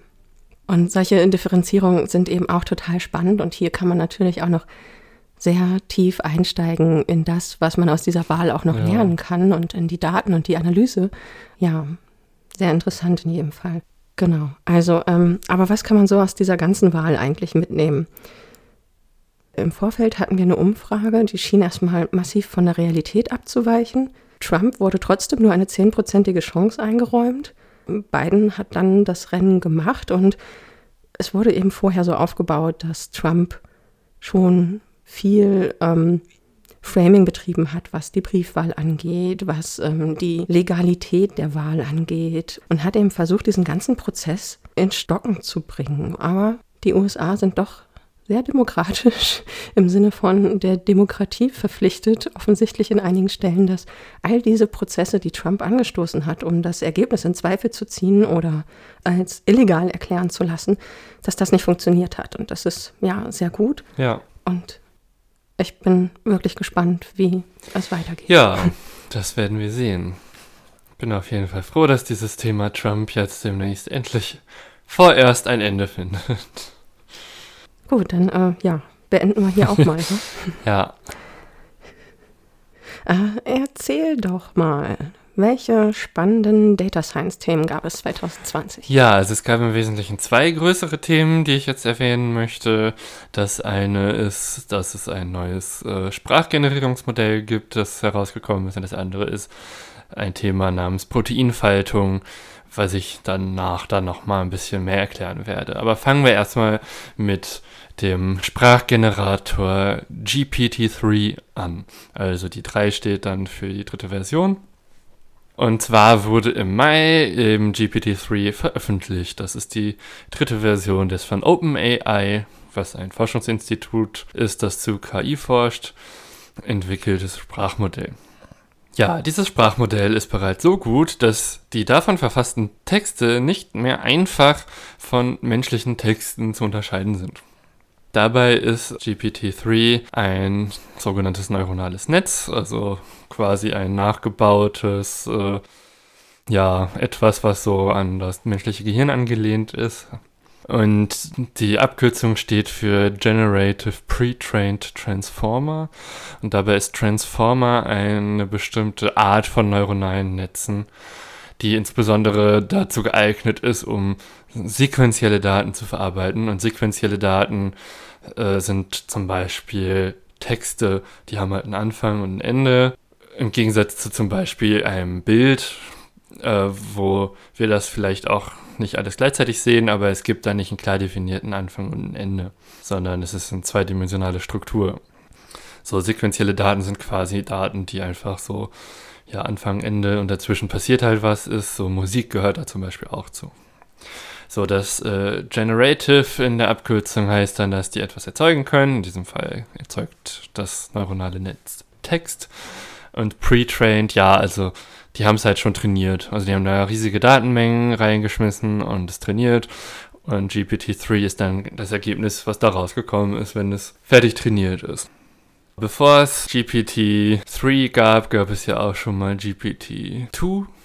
Und das ist ein bisschen vorher veröffentlicht worden. Und als das veröffentlicht wurde, hieß es, ja, wir stellen das jetzt nicht irgendwie ins Internet, weil äh, das ist ja gefährlich. Allerdings hat man es kurz bevor die dritte Version veröffentlicht wurde, trotzdem einfach so ins Internet gestellt und jeder kann es jetzt verwenden. Warum hätte es gefährlich sein sollen? Ja, keine Ahnung. Weil irgendwelche kriminellen Superhirne mit Textgeneratoren Dinge machen können. Ich weiß nicht, was sie sich gedacht haben, genau. Vielleicht ging es in diese Richtung ähm, der Deepfakes. Aber ich Deepfakes sind ja Bilder und Ton, also die bauen ja andere Sachen nach. Ja, aber vielleicht auch irgendwie Text. Also wenn du den, den computergenerierten Text irgendwann nicht mehr von dem menschlichen Text unterscheiden kannst, ist das dann, wäre das dann nicht auch eine Definition für Deepfake? Ja, not sure. Okay. Ah, gut, also dieses Ding kann jetzt besser Texte schreiben, oder? Was ist jetzt so der Durchbruch? Ja, genau. okay. Also es kann jetzt so gut Texte schreiben, dass es halt eine ganze Menge Blog-Einträge gab, die man jetzt nicht einfach so unterscheiden konnte. Okay. Ähm, ich fand ganz interessant, ich habe mir ein, Deutschlandfunk-Interview angehört mit äh, Christian Chiakos und der hatte über einen Text gesprochen, der generiert wurde, an dem er, also er hat daran mitgearbeitet, einen Text zu ähm, erstellen durch einen Computer. Und zwar ging es da um das erste geschriebene Buch eines Computers, das auch in einem wissenschaftlichen Verlag, nämlich bei Springer Nature, veröffentlicht wurde. Und es handelt sich bei dem Buch um eine Zusammenfassung der Forschungsliteratur. Also sie haben quasi das Programm die Forschung einlesen lassen, aktuelle Forschungsliteratur. Und dieses Programm hat dann ein Buch daraus geschrieben mit Zusammenfassungen aus diesen Forschungsliteraturen. Und das ist dann veröffentlicht worden, ja. Und ich fand ganz interessant dann auch die abschließende Frage der Moderatorin. Nämlich fragte sie einfach mal, und das frage ich dich jetzt auch, warum möchte man das Computerbücher schreiben? Ja, also einer meiner Lieblingsautoren, Terry Pratchett, ist leider verstorben. Aber vielleicht möchte ich neue Geschichten von ihm lesen, die genauso witzig sind, genauso viel Scharfsinn haben und genauso die aktuelle Welt irgendwie in eine Fantasy-Welt überführen und parodieren, wie Pratchett das gemacht hat. Und wenn Computer das könnten, wäre das ja total schön, weil dann könnte ich einfach noch mehr lesen von ihm. Das stimmt, das finde ich auch ein schlagendes Argument. Ich habe noch immer Pratchetts bei mir stehen, die ich nicht gelesen habe, weil ich ähm, ja im Vorfeld schon trauern würde, dass es das letzte Buch ist, was ich von ihm lesen könnte. Und ja, also ich, ich kann das ein bisschen verstehen, aber andererseits hm, bin ich mir nicht sicher. Ja, ich wie das mein Herz so fühlen ich bin mir da auch würde. nicht sicher. Also ja, ein Autor, der über 40 Bücher veröffentlicht hat, irgendwie vom Stil her erstmal nachzubilden, das ist wahrscheinlich in naher Zukunft möglich. Aber Pratchett baut ja immer die aktuelle Welt sehr stark in seine Fantasy-Welt ein. Und wie soll man das denn nachbilden? Also ja, ähm, da sind wir dann auch wieder bei der Frage, wo das Moment des Genies stattfindet. Ja. und ob eine Maschine das reproduzieren kann. Die Antwort von Christian Tschiakos fand ich auch ganz nett. Er hat äh, das mehr auf die Forschung bezogen und gesagt, es wäre doch wahnsinnig gut, wenn wir eine vernünftige Anwendung hätten, die es zum Beispiel Doktoranden erleichtert, Forschungsliteratur herauszufiltern. Also die quasi die Bibliografie übernehmen kann, weil das Programm in der Lage ist, herauszufinden, aufgrund Zusammenfassungen und Analysen des Inhaltes der Texte, welche Texte am relevantesten für das jeweilige Gebiet sind. Und dann quasi, wenn ich jetzt eine Hausarbeit schreibe oder eine Doktorarbeit, dass mir dieses Programm dann sagt, welche Paper ich zum einen zitiert habe, äh, wo mein Wissen herkommt und zum anderen, welche ich vergessen habe oder wie. Ja, so in etwa, also die ganze Vorarbeit des Bibliografierens zum Beispiel. Also ja, ähm, ich finde auch, so mit meiner Doktorarbeit ist halt eben auch ein Problem. Es wurde schon verdammt viel geschrieben in der Literaturwissenschaft. ähm, und äh, das sind auch nicht unbedingt immer nur die kürzesten Sachen. Also bei uns ist das ja anders als bei dir in der Physik jetzt nicht so, dass wir die ganze Zeit irgendwie Paper um uns werfen. Sondern ähm, ganze Bücher. Irgendwie, ja, ja, es ist, ist monographielastig einfach. Und äh, ja, also wenn ich, wenn ich schon von vornherein wüsste, welche dieser Monographien wirklich passend sind für mich, hätte ich, glaube ich, schon einen deutlichen Vorsprung und könnte besser aussortieren. Aber gut, über den Punkt bin ich jetzt eh gewissermaßen ein ganzes Stück hinweg. Ja, also quasi, dass die KI dann nicht Bücher schreibt, sondern Bücher zusammenfasst, um die dann schneller äh, einschätzen zu können, ob man die verwendbar sind oder. Ja. Genau, okay. genau. Und halt so eine, so eine automatisierte Vorsortierung, die nicht nur ähm, nach Schlagworten geht, sondern halt tatsächlich nach dem kompletten Inhalt einer Publikation. Um es kurz zu sagen, er sieht bei solchen KIs eher den Vorteil darin, nicht, dass der Mensch ersetzt würde, sondern dass der Mensch unterstützt werden kann in künftigen Forschungsbereichen. Okay, ja. Aber kommen wir einmal zurück äh, zu GPT-3 zwar kann er es Texte generieren. Und dann ist natürlich eine spannende Frage, kann es nur Texte generieren oder ist es auch irgendwie intelligent oder nicht? Etwas, was äh, sehr bekannt ist in diesem Zusammenhang, ist der sogenannte Turing-Test. Und das ist irgendwie so ganz grob ein Test, um herauszufinden, ob eine KI intelligent ist. Und zwar ist so die Variante, die gemeinhin genannt wird, was der Turing-Test angeblich sei, äh, dass dabei eine Person vor einen Rechner gesetzt wird und dann mit zwei anderen Personen chattet, beziehungsweise mit einer Person chattet und dann herausfinden soll, ob die Person, mit der gerade geschrieben wurde, eine KI ist oder ein Mensch. Und wenn die KI es schafft, genauso oft als Mensch zu, durchzugehen, wie wenn man stattdessen einen Menschen hingesetzt hätte, dann ist der Turing-Test bestanden. Also das ist jetzt so die Kurzfassung. Und beim Lesen dieses Themas dachte ich mir, eigentlich könnte man ja vielleicht das ganze Thema echte KI und das Thema Turing-Test, was ist der Turing-Test eigentlich wirklich und was hat Turing selber damit gemeint, auch nochmal in eine ganz eigene Folge verpacken. Deswegen lasse ich es jetzt erstmal so grob und lasse das jetzt mal als Teaser da. Aber würde jetzt sagen, wir machen jetzt mal diesen Turing-Test mit dieser Textgenerierungsengine, also mit diesem GPT-3 Beziehungsweise machen nicht wir das, sondern irgendjemand anders hat einen Blogbeitrag geschrieben, den er Turing-Test genannt hat. Eigentlich ist das überhaupt kein Turing-Test im eigentlichen Sinne, sondern eher ein Test, um festzustellen, dass dieser Textgenerator noch nicht reif ist, den Turing-Test überhaupt wirklich zu machen. Also ein Vortest. Genau, und was dieser Mensch gemacht hat, ist eigentlich nur Fragen an diese Engine zu stellen und hat gar nicht dagegen äh, getestet, was eigentlich ein Mensch antworten würde.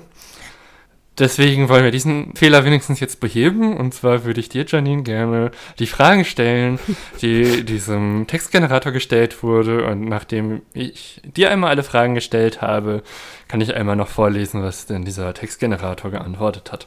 Also gemacht wurde das auf Englisch. Ich würde das jetzt on the fly aber auf Deutsch übersetzen. Und alles klar. Ich würde jetzt einmal mit der ersten Frage anfangen. Und zwar, was ist schwerer, eine Maus oder ein Elefant? Maus. Nein, Elefant natürlich. Jetzt bin ich aufgeregt. was ist schwerer, eine Maus oder ein Toaster? Toaster. Okay. Was ist schwerer, ein Toaster oder ein Bleistift?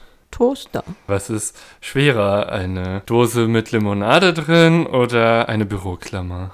Die Limonade. Und was ist schwerer? Ein äh, American Football Spieler oder ein Auto? Hm, die sehen recht groß aus, aber das Auto.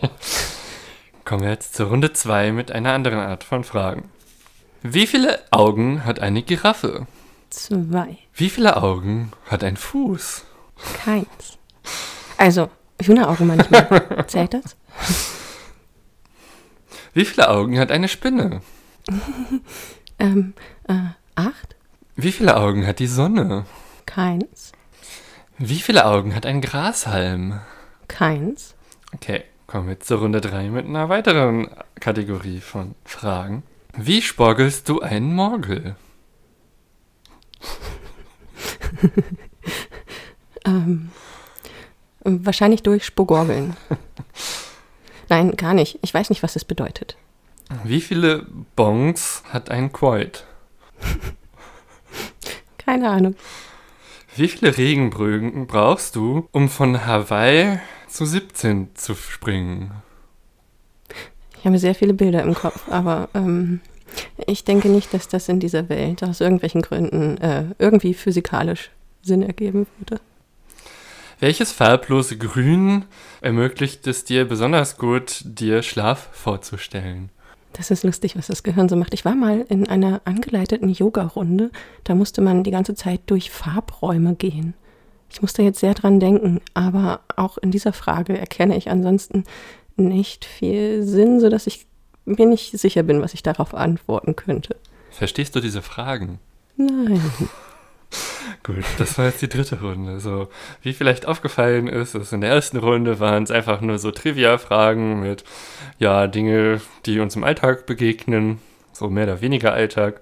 In der zweiten Runde waren es Trivia-Fragen, die entweder Sinn ergaben oder keinen Sinn ergaben. Und Runde drei waren abstruse Fragen, die wirklich keinen Sinn mehr ergaben. So, kommen wir jetzt mal zu den Antworten von diesem Textgenerator. So, was ist schwerer, Maus oder Elefant? Da sagt der Textgenerator Elefant. Was ist schwerer, Maus oder Toaster? Da sagt das Ding, der Toaster ist schwerer. Bei der Frage, was schwerer ist, ob ein Toaster oder ein Bleistift, da ist die Antwort, der Bleistift ist schwerer als der Toaster. Fragezeichen, Fragezeichen, Fragezeichen. Äh, why? Äh, wahrscheinlich hat noch niemand in diesem Internet, in der Sprachgenerierung, also in dem, da wo die Texte herkommen, Toaster mit Bleistiften verglichen.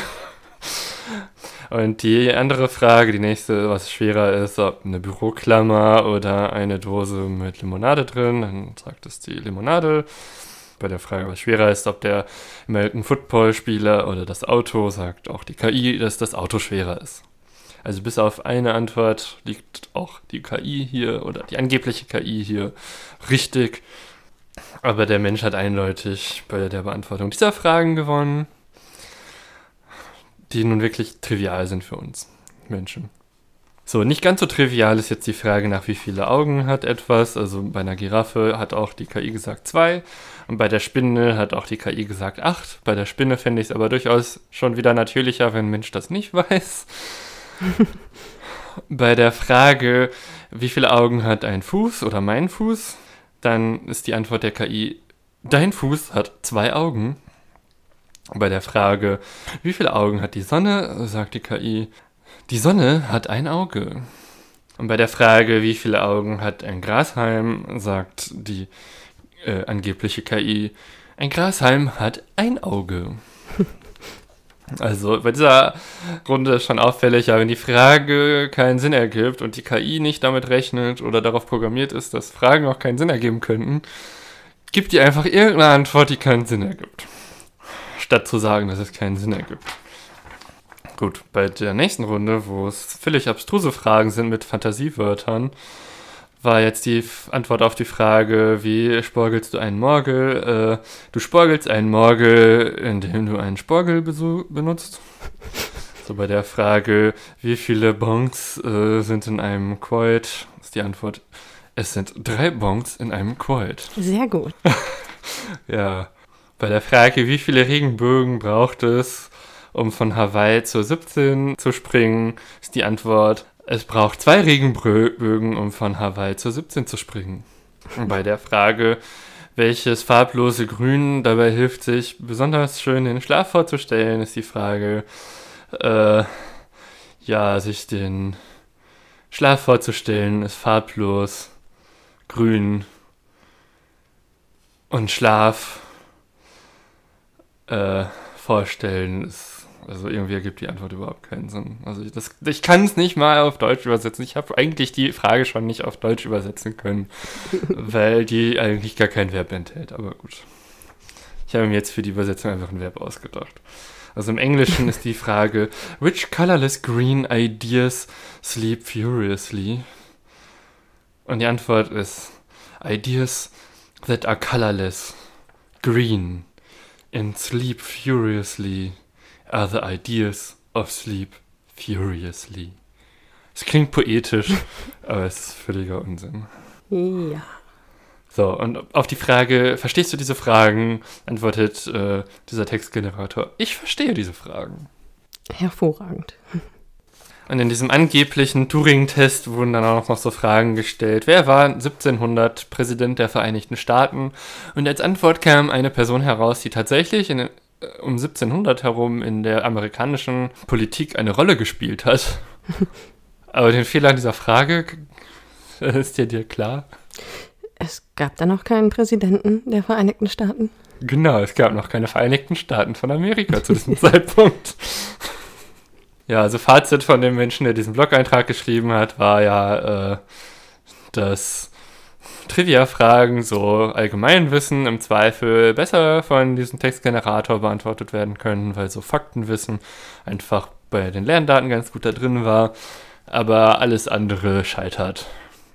Ja, es gab durchaus Menschen, die dann dieses Vorgehen dieser Fragen ein bisschen angepasst haben und durchaus dann im Hintergrund in der KI geguckt haben, ob die KI auch anschlägt im Hinblick auf sie merkt schon, dass es nicht so viel Sinn ergibt. Also scheinbar im Hintergrund gibt es schon Werte, an denen man ablesen kann, dass die KI mit den Fragen auch nicht so gut zurechtkommt.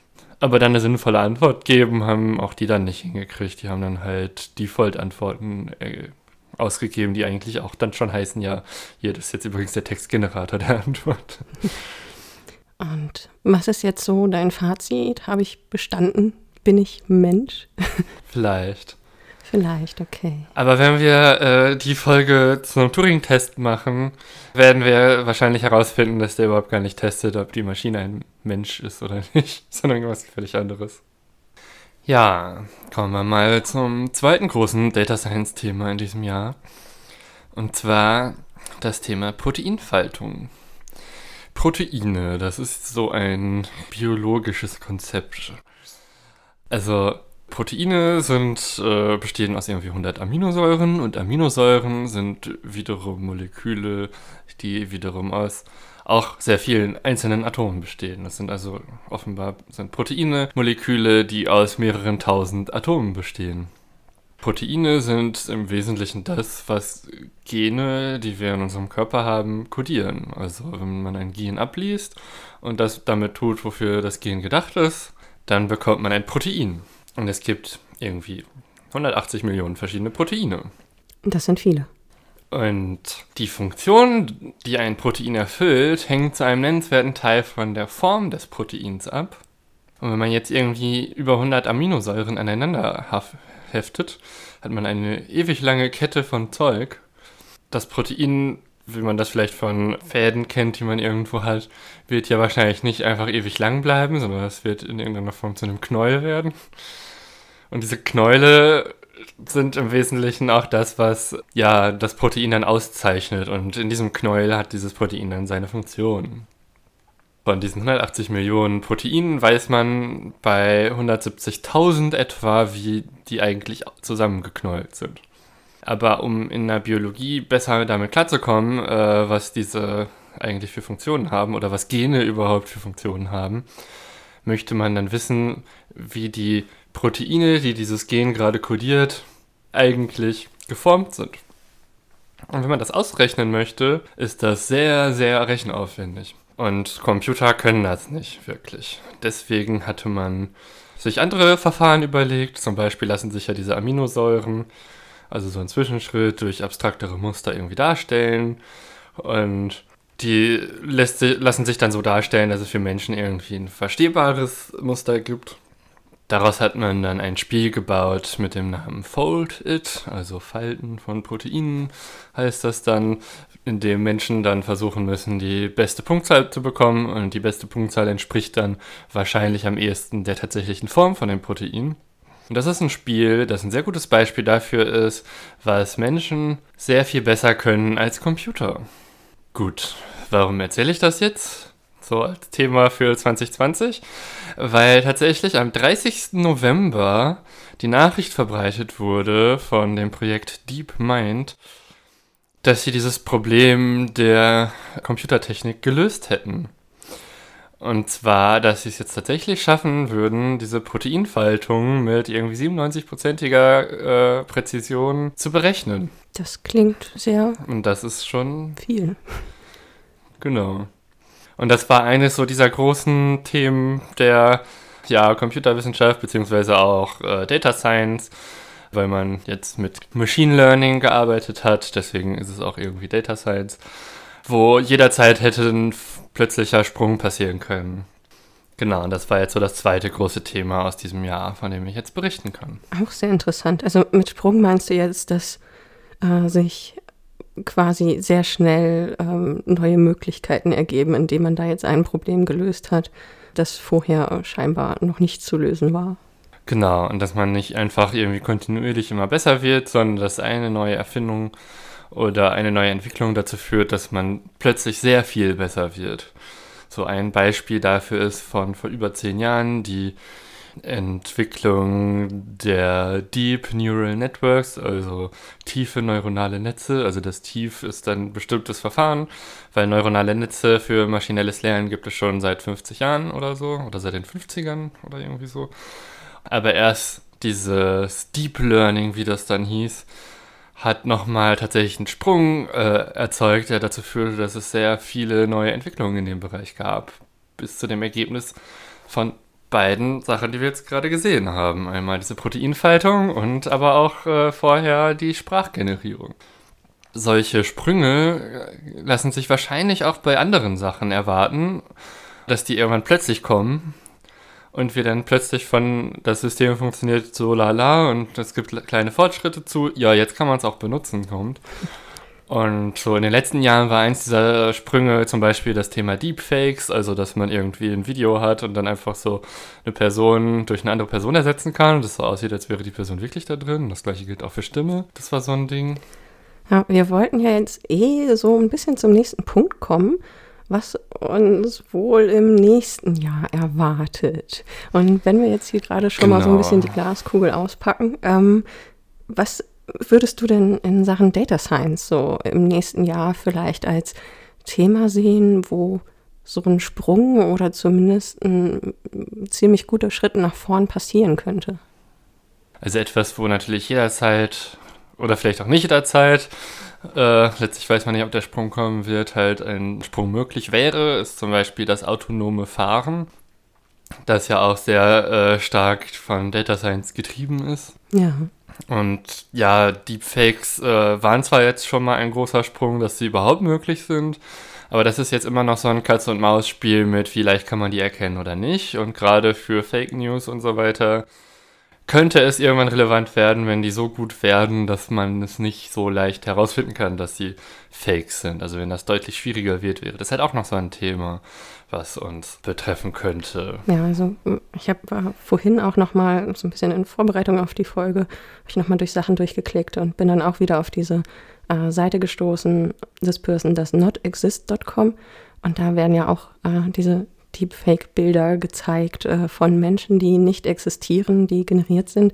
Und in dem Artikel, den ich da gelesen hatte, war auch irgendwie so, ähm, dass diese Personen oder diese Porträts von Menschen auf jeden Fall einem ersten Blick standhalten, aber oft noch kleine Details stören irgendwie. Also oft sind es, äh, was hier die Beobachtung war, dass gerade bei Haaren, Zähnen oder Augenbrauen das Programm wohl noch Schwierigkeiten hätte, da diese Detailtiefe zu erreichen, die man bräuchte und dass da noch so Indikatoren sind, wo etwas nicht funktioniert hat als Deepfake. Ja, und genau, das könnte halt dann auch jederzeit äh, passieren, dass das einfach nicht mehr ist. Wir werden sehen. Ja, was werden wir noch sehen? Also gut, Glaskugel auspacken. Nächstes Jahr, 2021. Es gibt wieder Corona. es gibt mehr Corona, ja. Und hoffentlich auch nur Corona und nicht noch einen der anderen Kandidaten der Schlange steht, um aus dem Tierreich einen Sprung zu machen und sich äh, zu verbreiten. Aber erstmal reicht das auf jeden Fall. Äh, wir haben auf jeden Fall auch unser erstes komplettes Podcast-Jahr vor uns, das wir zu bestreiten haben. Und ja, Helena hat ja jetzt auch schon so ein paar Teaser ausgepackt, was so mögliche neue Themen sind. Wir haben da auf jeden Fall einige Ideen. Es wird vermutlich auch ein paar mehr Interviewfolgen geben, wo wir mit Menschen zu ihren speziellen Themen reden. Gut, in Sachen Corona kann man sich natürlich die Frage stellen, wie geht es dort weiter? Eine Pandemie wird älter. Es werden Impfungen möglich sein. Langzeiterkenntnisse tröpfeln immer weiter rein. Das ist sicher auch eine spannende Beobachtung, was da noch passieren wird, so in der Beurteilung im Nachhinein. Ja, was hast du da in diesem Bereich so? Ja, werden die Impfungen tatsächlich dauerhaft funktionieren oder funktionieren die nur am Anfang und irgendwann dann nicht mehr so gut? Oder wie viele Impfungen werden es am Ende werden? Also es gibt ja jetzt im Moment von mehreren die Berichte, dass sie bald zugelassen werden könnten zum Zeitpunkt der Aufnahme. Und ja, da kann es ja immer sein, dass es dann, wenn deutlich mehr Leute die Impfung kriegen, man auch neue Erkenntnisse bekommt, auch zu den Impfungen, aber auch zum Verlauf der Krankheit. Ja. Und das werden wir auch sehen. Und ja. Genau, ein richtig spannendes Thema, was wir auch für den Podcast ausgewählt haben, ganz naturgemäß quasi, sind die anstehenden Bundestagswahlen. Im September 2021 wird gewählt. Und ja, wir wollen da ein bisschen nochmal das Thema Wahlumfragen aufgreifen, vermutlich. Und uns so Sachen im Vorfeld angucken, auf jeden Fall, was es so um diese Wahl herum an Data Science zu gucken gibt. Ja, wir werden sicherlich äh, in dieser Folge nicht die Frage beantworten, wer die nächste Bundeskanzlerin wird, aber wir können zumindest einmal gucken, wie zumindest die Umfragen zustande kommen. Es wird so oder so eine relativ nervenaufreibende Wahl werden, glaube ich. Wahrscheinlich nicht ganz so äh, pathetisch inszeniert wie in den USA, aber es ist doch sehr spannend, was jetzt kommen kann und wen man sich jetzt in diesem Amt vorstellen kann. Ähm, ja, also ich habe Befürchtungen und Hoffnungen und dann muss man mal gucken, was daraus wird. Genau, das werden wir sehen. Jedenfalls, unser Ziel für das nächste Podcast-Jahr wird es sein, mindestens zwölf Folgen zu veröffentlichen. Wir werden sehen, ob das klappt. Ich hoffe doch. Ich denke auch mal. Ja, aber sind wir ja schon fast durch mit dieser Folge. Bleibt jetzt noch so Frage oder Fazit zu ziehen. Und da kann ich einfach dich, Gianni, mal fragen, wie war denn das aktuelle Jahr für dich überhaupt? Uh, ja. So als Fazit. Fazit zum Jahr. So als Fazit zum Jahr. Ich hänge immer noch so ein bisschen an diesen Darstellungen fest, äh, die jetzt so in den sozialen Netzwerken kursieren mit ähm, der Darstellung des Jahres als Januar, Februar, März, Quarantäne, Dezember. Oder auch Januar, Februar, März, März, März, März, März, März, März. ähm, es ist auf jeden Fall äh, ein merkwürdiges Jahr gewesen, was das Zeitgefühl angeht, finde ich. Merkwürdiger als alle anderen Jahre davor. Irgendwie hat das Zeitgefühl ist sowieso immer eine ganz kuriose Geschichte. Es war ein Jahr, in dem ich viel gelernt habe. Und ja, puh, es ist äh, anstrengend gewesen. Auch wenn vielleicht drumherum weniger passiert ist. Aber ich glaube, es geht vielleicht vielen so, ähm, dass auch wenn man in vielen Sachen eingeschränkt war, was jetzt Reisen, Veranstaltungen angeht oder auch manche äh, mit ihren Jobs Probleme hatten aufgrund äh, von Kurzarbeit oder ähnliches, dass man jetzt nicht so sagen kann, das war jetzt ein entspannendes Jahr. So ganz im Gegenteil, es sind halt unglaublich viele Sachen permanent parallel im Kopf nebenher gelaufen. Also ich habe schon so ein bisschen das Gefühl, dass so die Ressourcen immer ganz gut weggefressen wurden, auch wenn es vielleicht an sich weniger stressig war, weil viele Sachen einfach gar nicht stattgefunden haben. Aber ja, entspannend war es halt auch nicht. Und es ist auch sehr viel Trauriges passiert, aber auch irgendwo sehr viel Positives und Spannendes. Es ist halt die komplette Ambivalenz des Lebens so vorhanden in ganzer Bandbreite. Wie war es denn bei dir? Ja, also für mich war das Jahr 2020 eine totale Achterbahnfahrt. Also gerade auch auf emotionaler Ebene. Weil begonnen hat es damit, dass ich im Januar meine Doktorarbeit abgegeben habe und ein paar Projekte hatte, die dann so bis Anfang März gingen und wo ich da so richtig viel coole Sachen gemacht habe und coole Menschen kennengelernt habe und mit denen coole Sachen unternommen habe und organisiert habe. Und dann war plötzlich Lockdown. Dann konnte ich äh, mit meiner Doktorarbeit erstmal nicht äh, die verteidigen. Und ich wusste erstmal nicht, wie die Zukunft wird. Dann haben wir uns irgendwann so ein bisschen dran gewöhnt an, die, an das Leben. Dann gab es äh, noch mehr Achterbahnen auf anderer Ebene, die ich jetzt hier nicht benennen möchte. Dann kam im Sommer tatsächlich dann auch mal wieder was richtig Positives, indem ich tatsächlich dann doch die Doktorarbeit verteidigen konnte, sodass ich mittlerweile ja meinen Doktortitel habe. Dann ging es wieder bergab. Dann war es zwischendurch wieder okay. Dann war ja irgendwann wieder Lockdown und US-Wahl-Panik, Paranoia. Dann war wieder alles bergab gegangen bei mir. Und dann, ja, jetzt hat sich das irgendwie so eingependelt, dass ich mit der Situation klarkomme und ja, auf der einen Seite war es so ein bisschen entspannend, zwischendurch mal die Wochenenden einfach nichts vorzuhaben. Auf der anderen Seite vermisse ich doch unheimlich sehr das Feiern gehen, das äh, ja, Party machen. Das ist mir tatsächlich persönlich sehr wichtig. Festivals habe ich dieses Jahr sehr vermisst. Oh ja. Die wird es hoffentlich nächstes Jahr wieder geben, wenn die Impfung so ein bisschen verteilt wurde. Wir werden sehen. Ja. Und ich hoffe, dieses Jahr klingt nicht nochmal mit einer krassen Steigung in der Achterbahn aus, sondern ist irgendwie ganz entspannt. Mal schauen. Ja, wir haben ja noch äh, 28 Tage vor uns. Und ich bin auch mal gespannt, ob sich das Jahr 2020 vielleicht noch von einer sehr netten Seite zeigt. Und ansonsten bin ich eigentlich aber auch versucht oder versuche zumindest meinen Kopf nicht so drauf zu trainieren, so ganze Jahre abzuhaken und zu sagen, 2020 war blöd.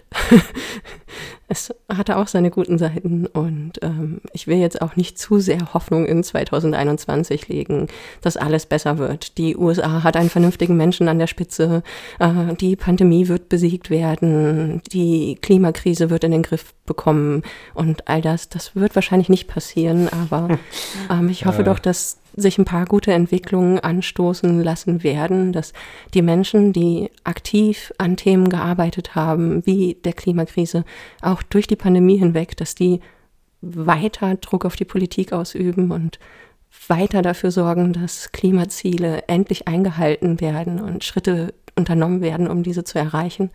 Und ja, wir können uns das alle nur wünschen, dass es weiter vorangeht, und zwar im positiven Sinne. Ja, wir werden sehen.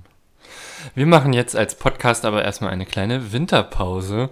Wir haben ja bisher einen Drei-Wochen-Rhythmus und jetzt werden wir einmal aussetzen und unsere nächste Folge wird voraussichtlich am 30. Januar erscheinen. Und als Thema haben wir diesmal den RC3. Das ist quasi ja, die Alternative zum Chaos Communication Congress, der sonst die letzten Jahre immer in Leipzig stattgefunden hat, dies Jahr online stattfinden wird. Deswegen heißt es auch nicht so und so viel C3, sondern RC3 und zwar Remote Chaos Experience.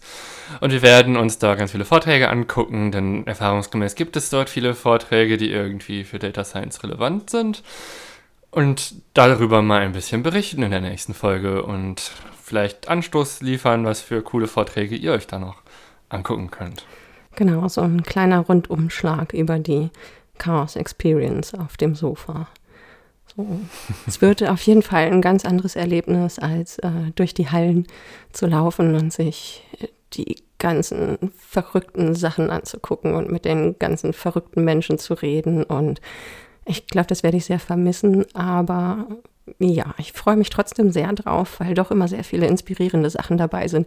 Wer nicht ganz so Computertechnik, sonst was affin ist und sich denkt, hm, ja, nicht so mein Thema, dem kann ich nur sagen, es gibt eine unglaubliche Bandbreite an Themen, die dort aufgegriffen werden. Es gibt gesellschaftliche Themen, es gibt äh, ja, Weltraumthemen, es gibt immer auch äh, viele Wissenschaftsvorträge und da gibt es so viel, das man entdecken kann und wo wirklich engagierte Menschen über ihre Forschung oder ihre Themen, mit denen sie sich seit Jahren beschäftigen, reden, dass da echt immer für jeden irgendwas dabei ist. Und ja, in dem Sinne hoffe ich dann auch, wie Helena, dass wir da vielleicht ein paar Anregungen geben können, was es noch so für Spannendes auf der Welt gibt. Ja, und jetzt bleibt mir eigentlich nur noch den Call to Action zu machen. Also, ihr könnt uns sehr gerne unter Datenleben auf Twitter folgen oder auch äh, auf unserer Webseite vorbeischauen, www.datenleben.de. Dort veröffentlichen wir auch immer mal wieder Bilder oder Links und auch die Shownotes gibt es auch nochmal dort und ihr könnt auch die Folgen dort hören. Ihr könnt uns gerne Feedback hinterlassen, sowohl auf Twitter als auch in unserem Blog. Und wir würden uns auch sehr darüber freuen, Feedback zu bekommen. Ja. Und wir freuen uns auch immer über jedes Feedback, das wir bekommen haben. Außerdem, wenn ihr Fragen oder Themenvorschläge habt, dann könnt ihr auch uns gerne äh, schreiben. Und insbesondere würde uns interessieren, was für Themen ihr denn 2020 so hattet und die man vielleicht im nächsten Jahr dann auch nochmal genau unter die Lupe nehmen sollte. Das war's dann, oder? Ja.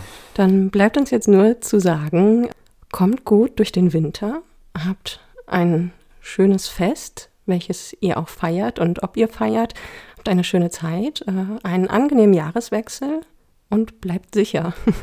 Wir hören uns wieder im nächsten Jahr und Vielen Dank für eure Aufmerksamkeit. Tschüss.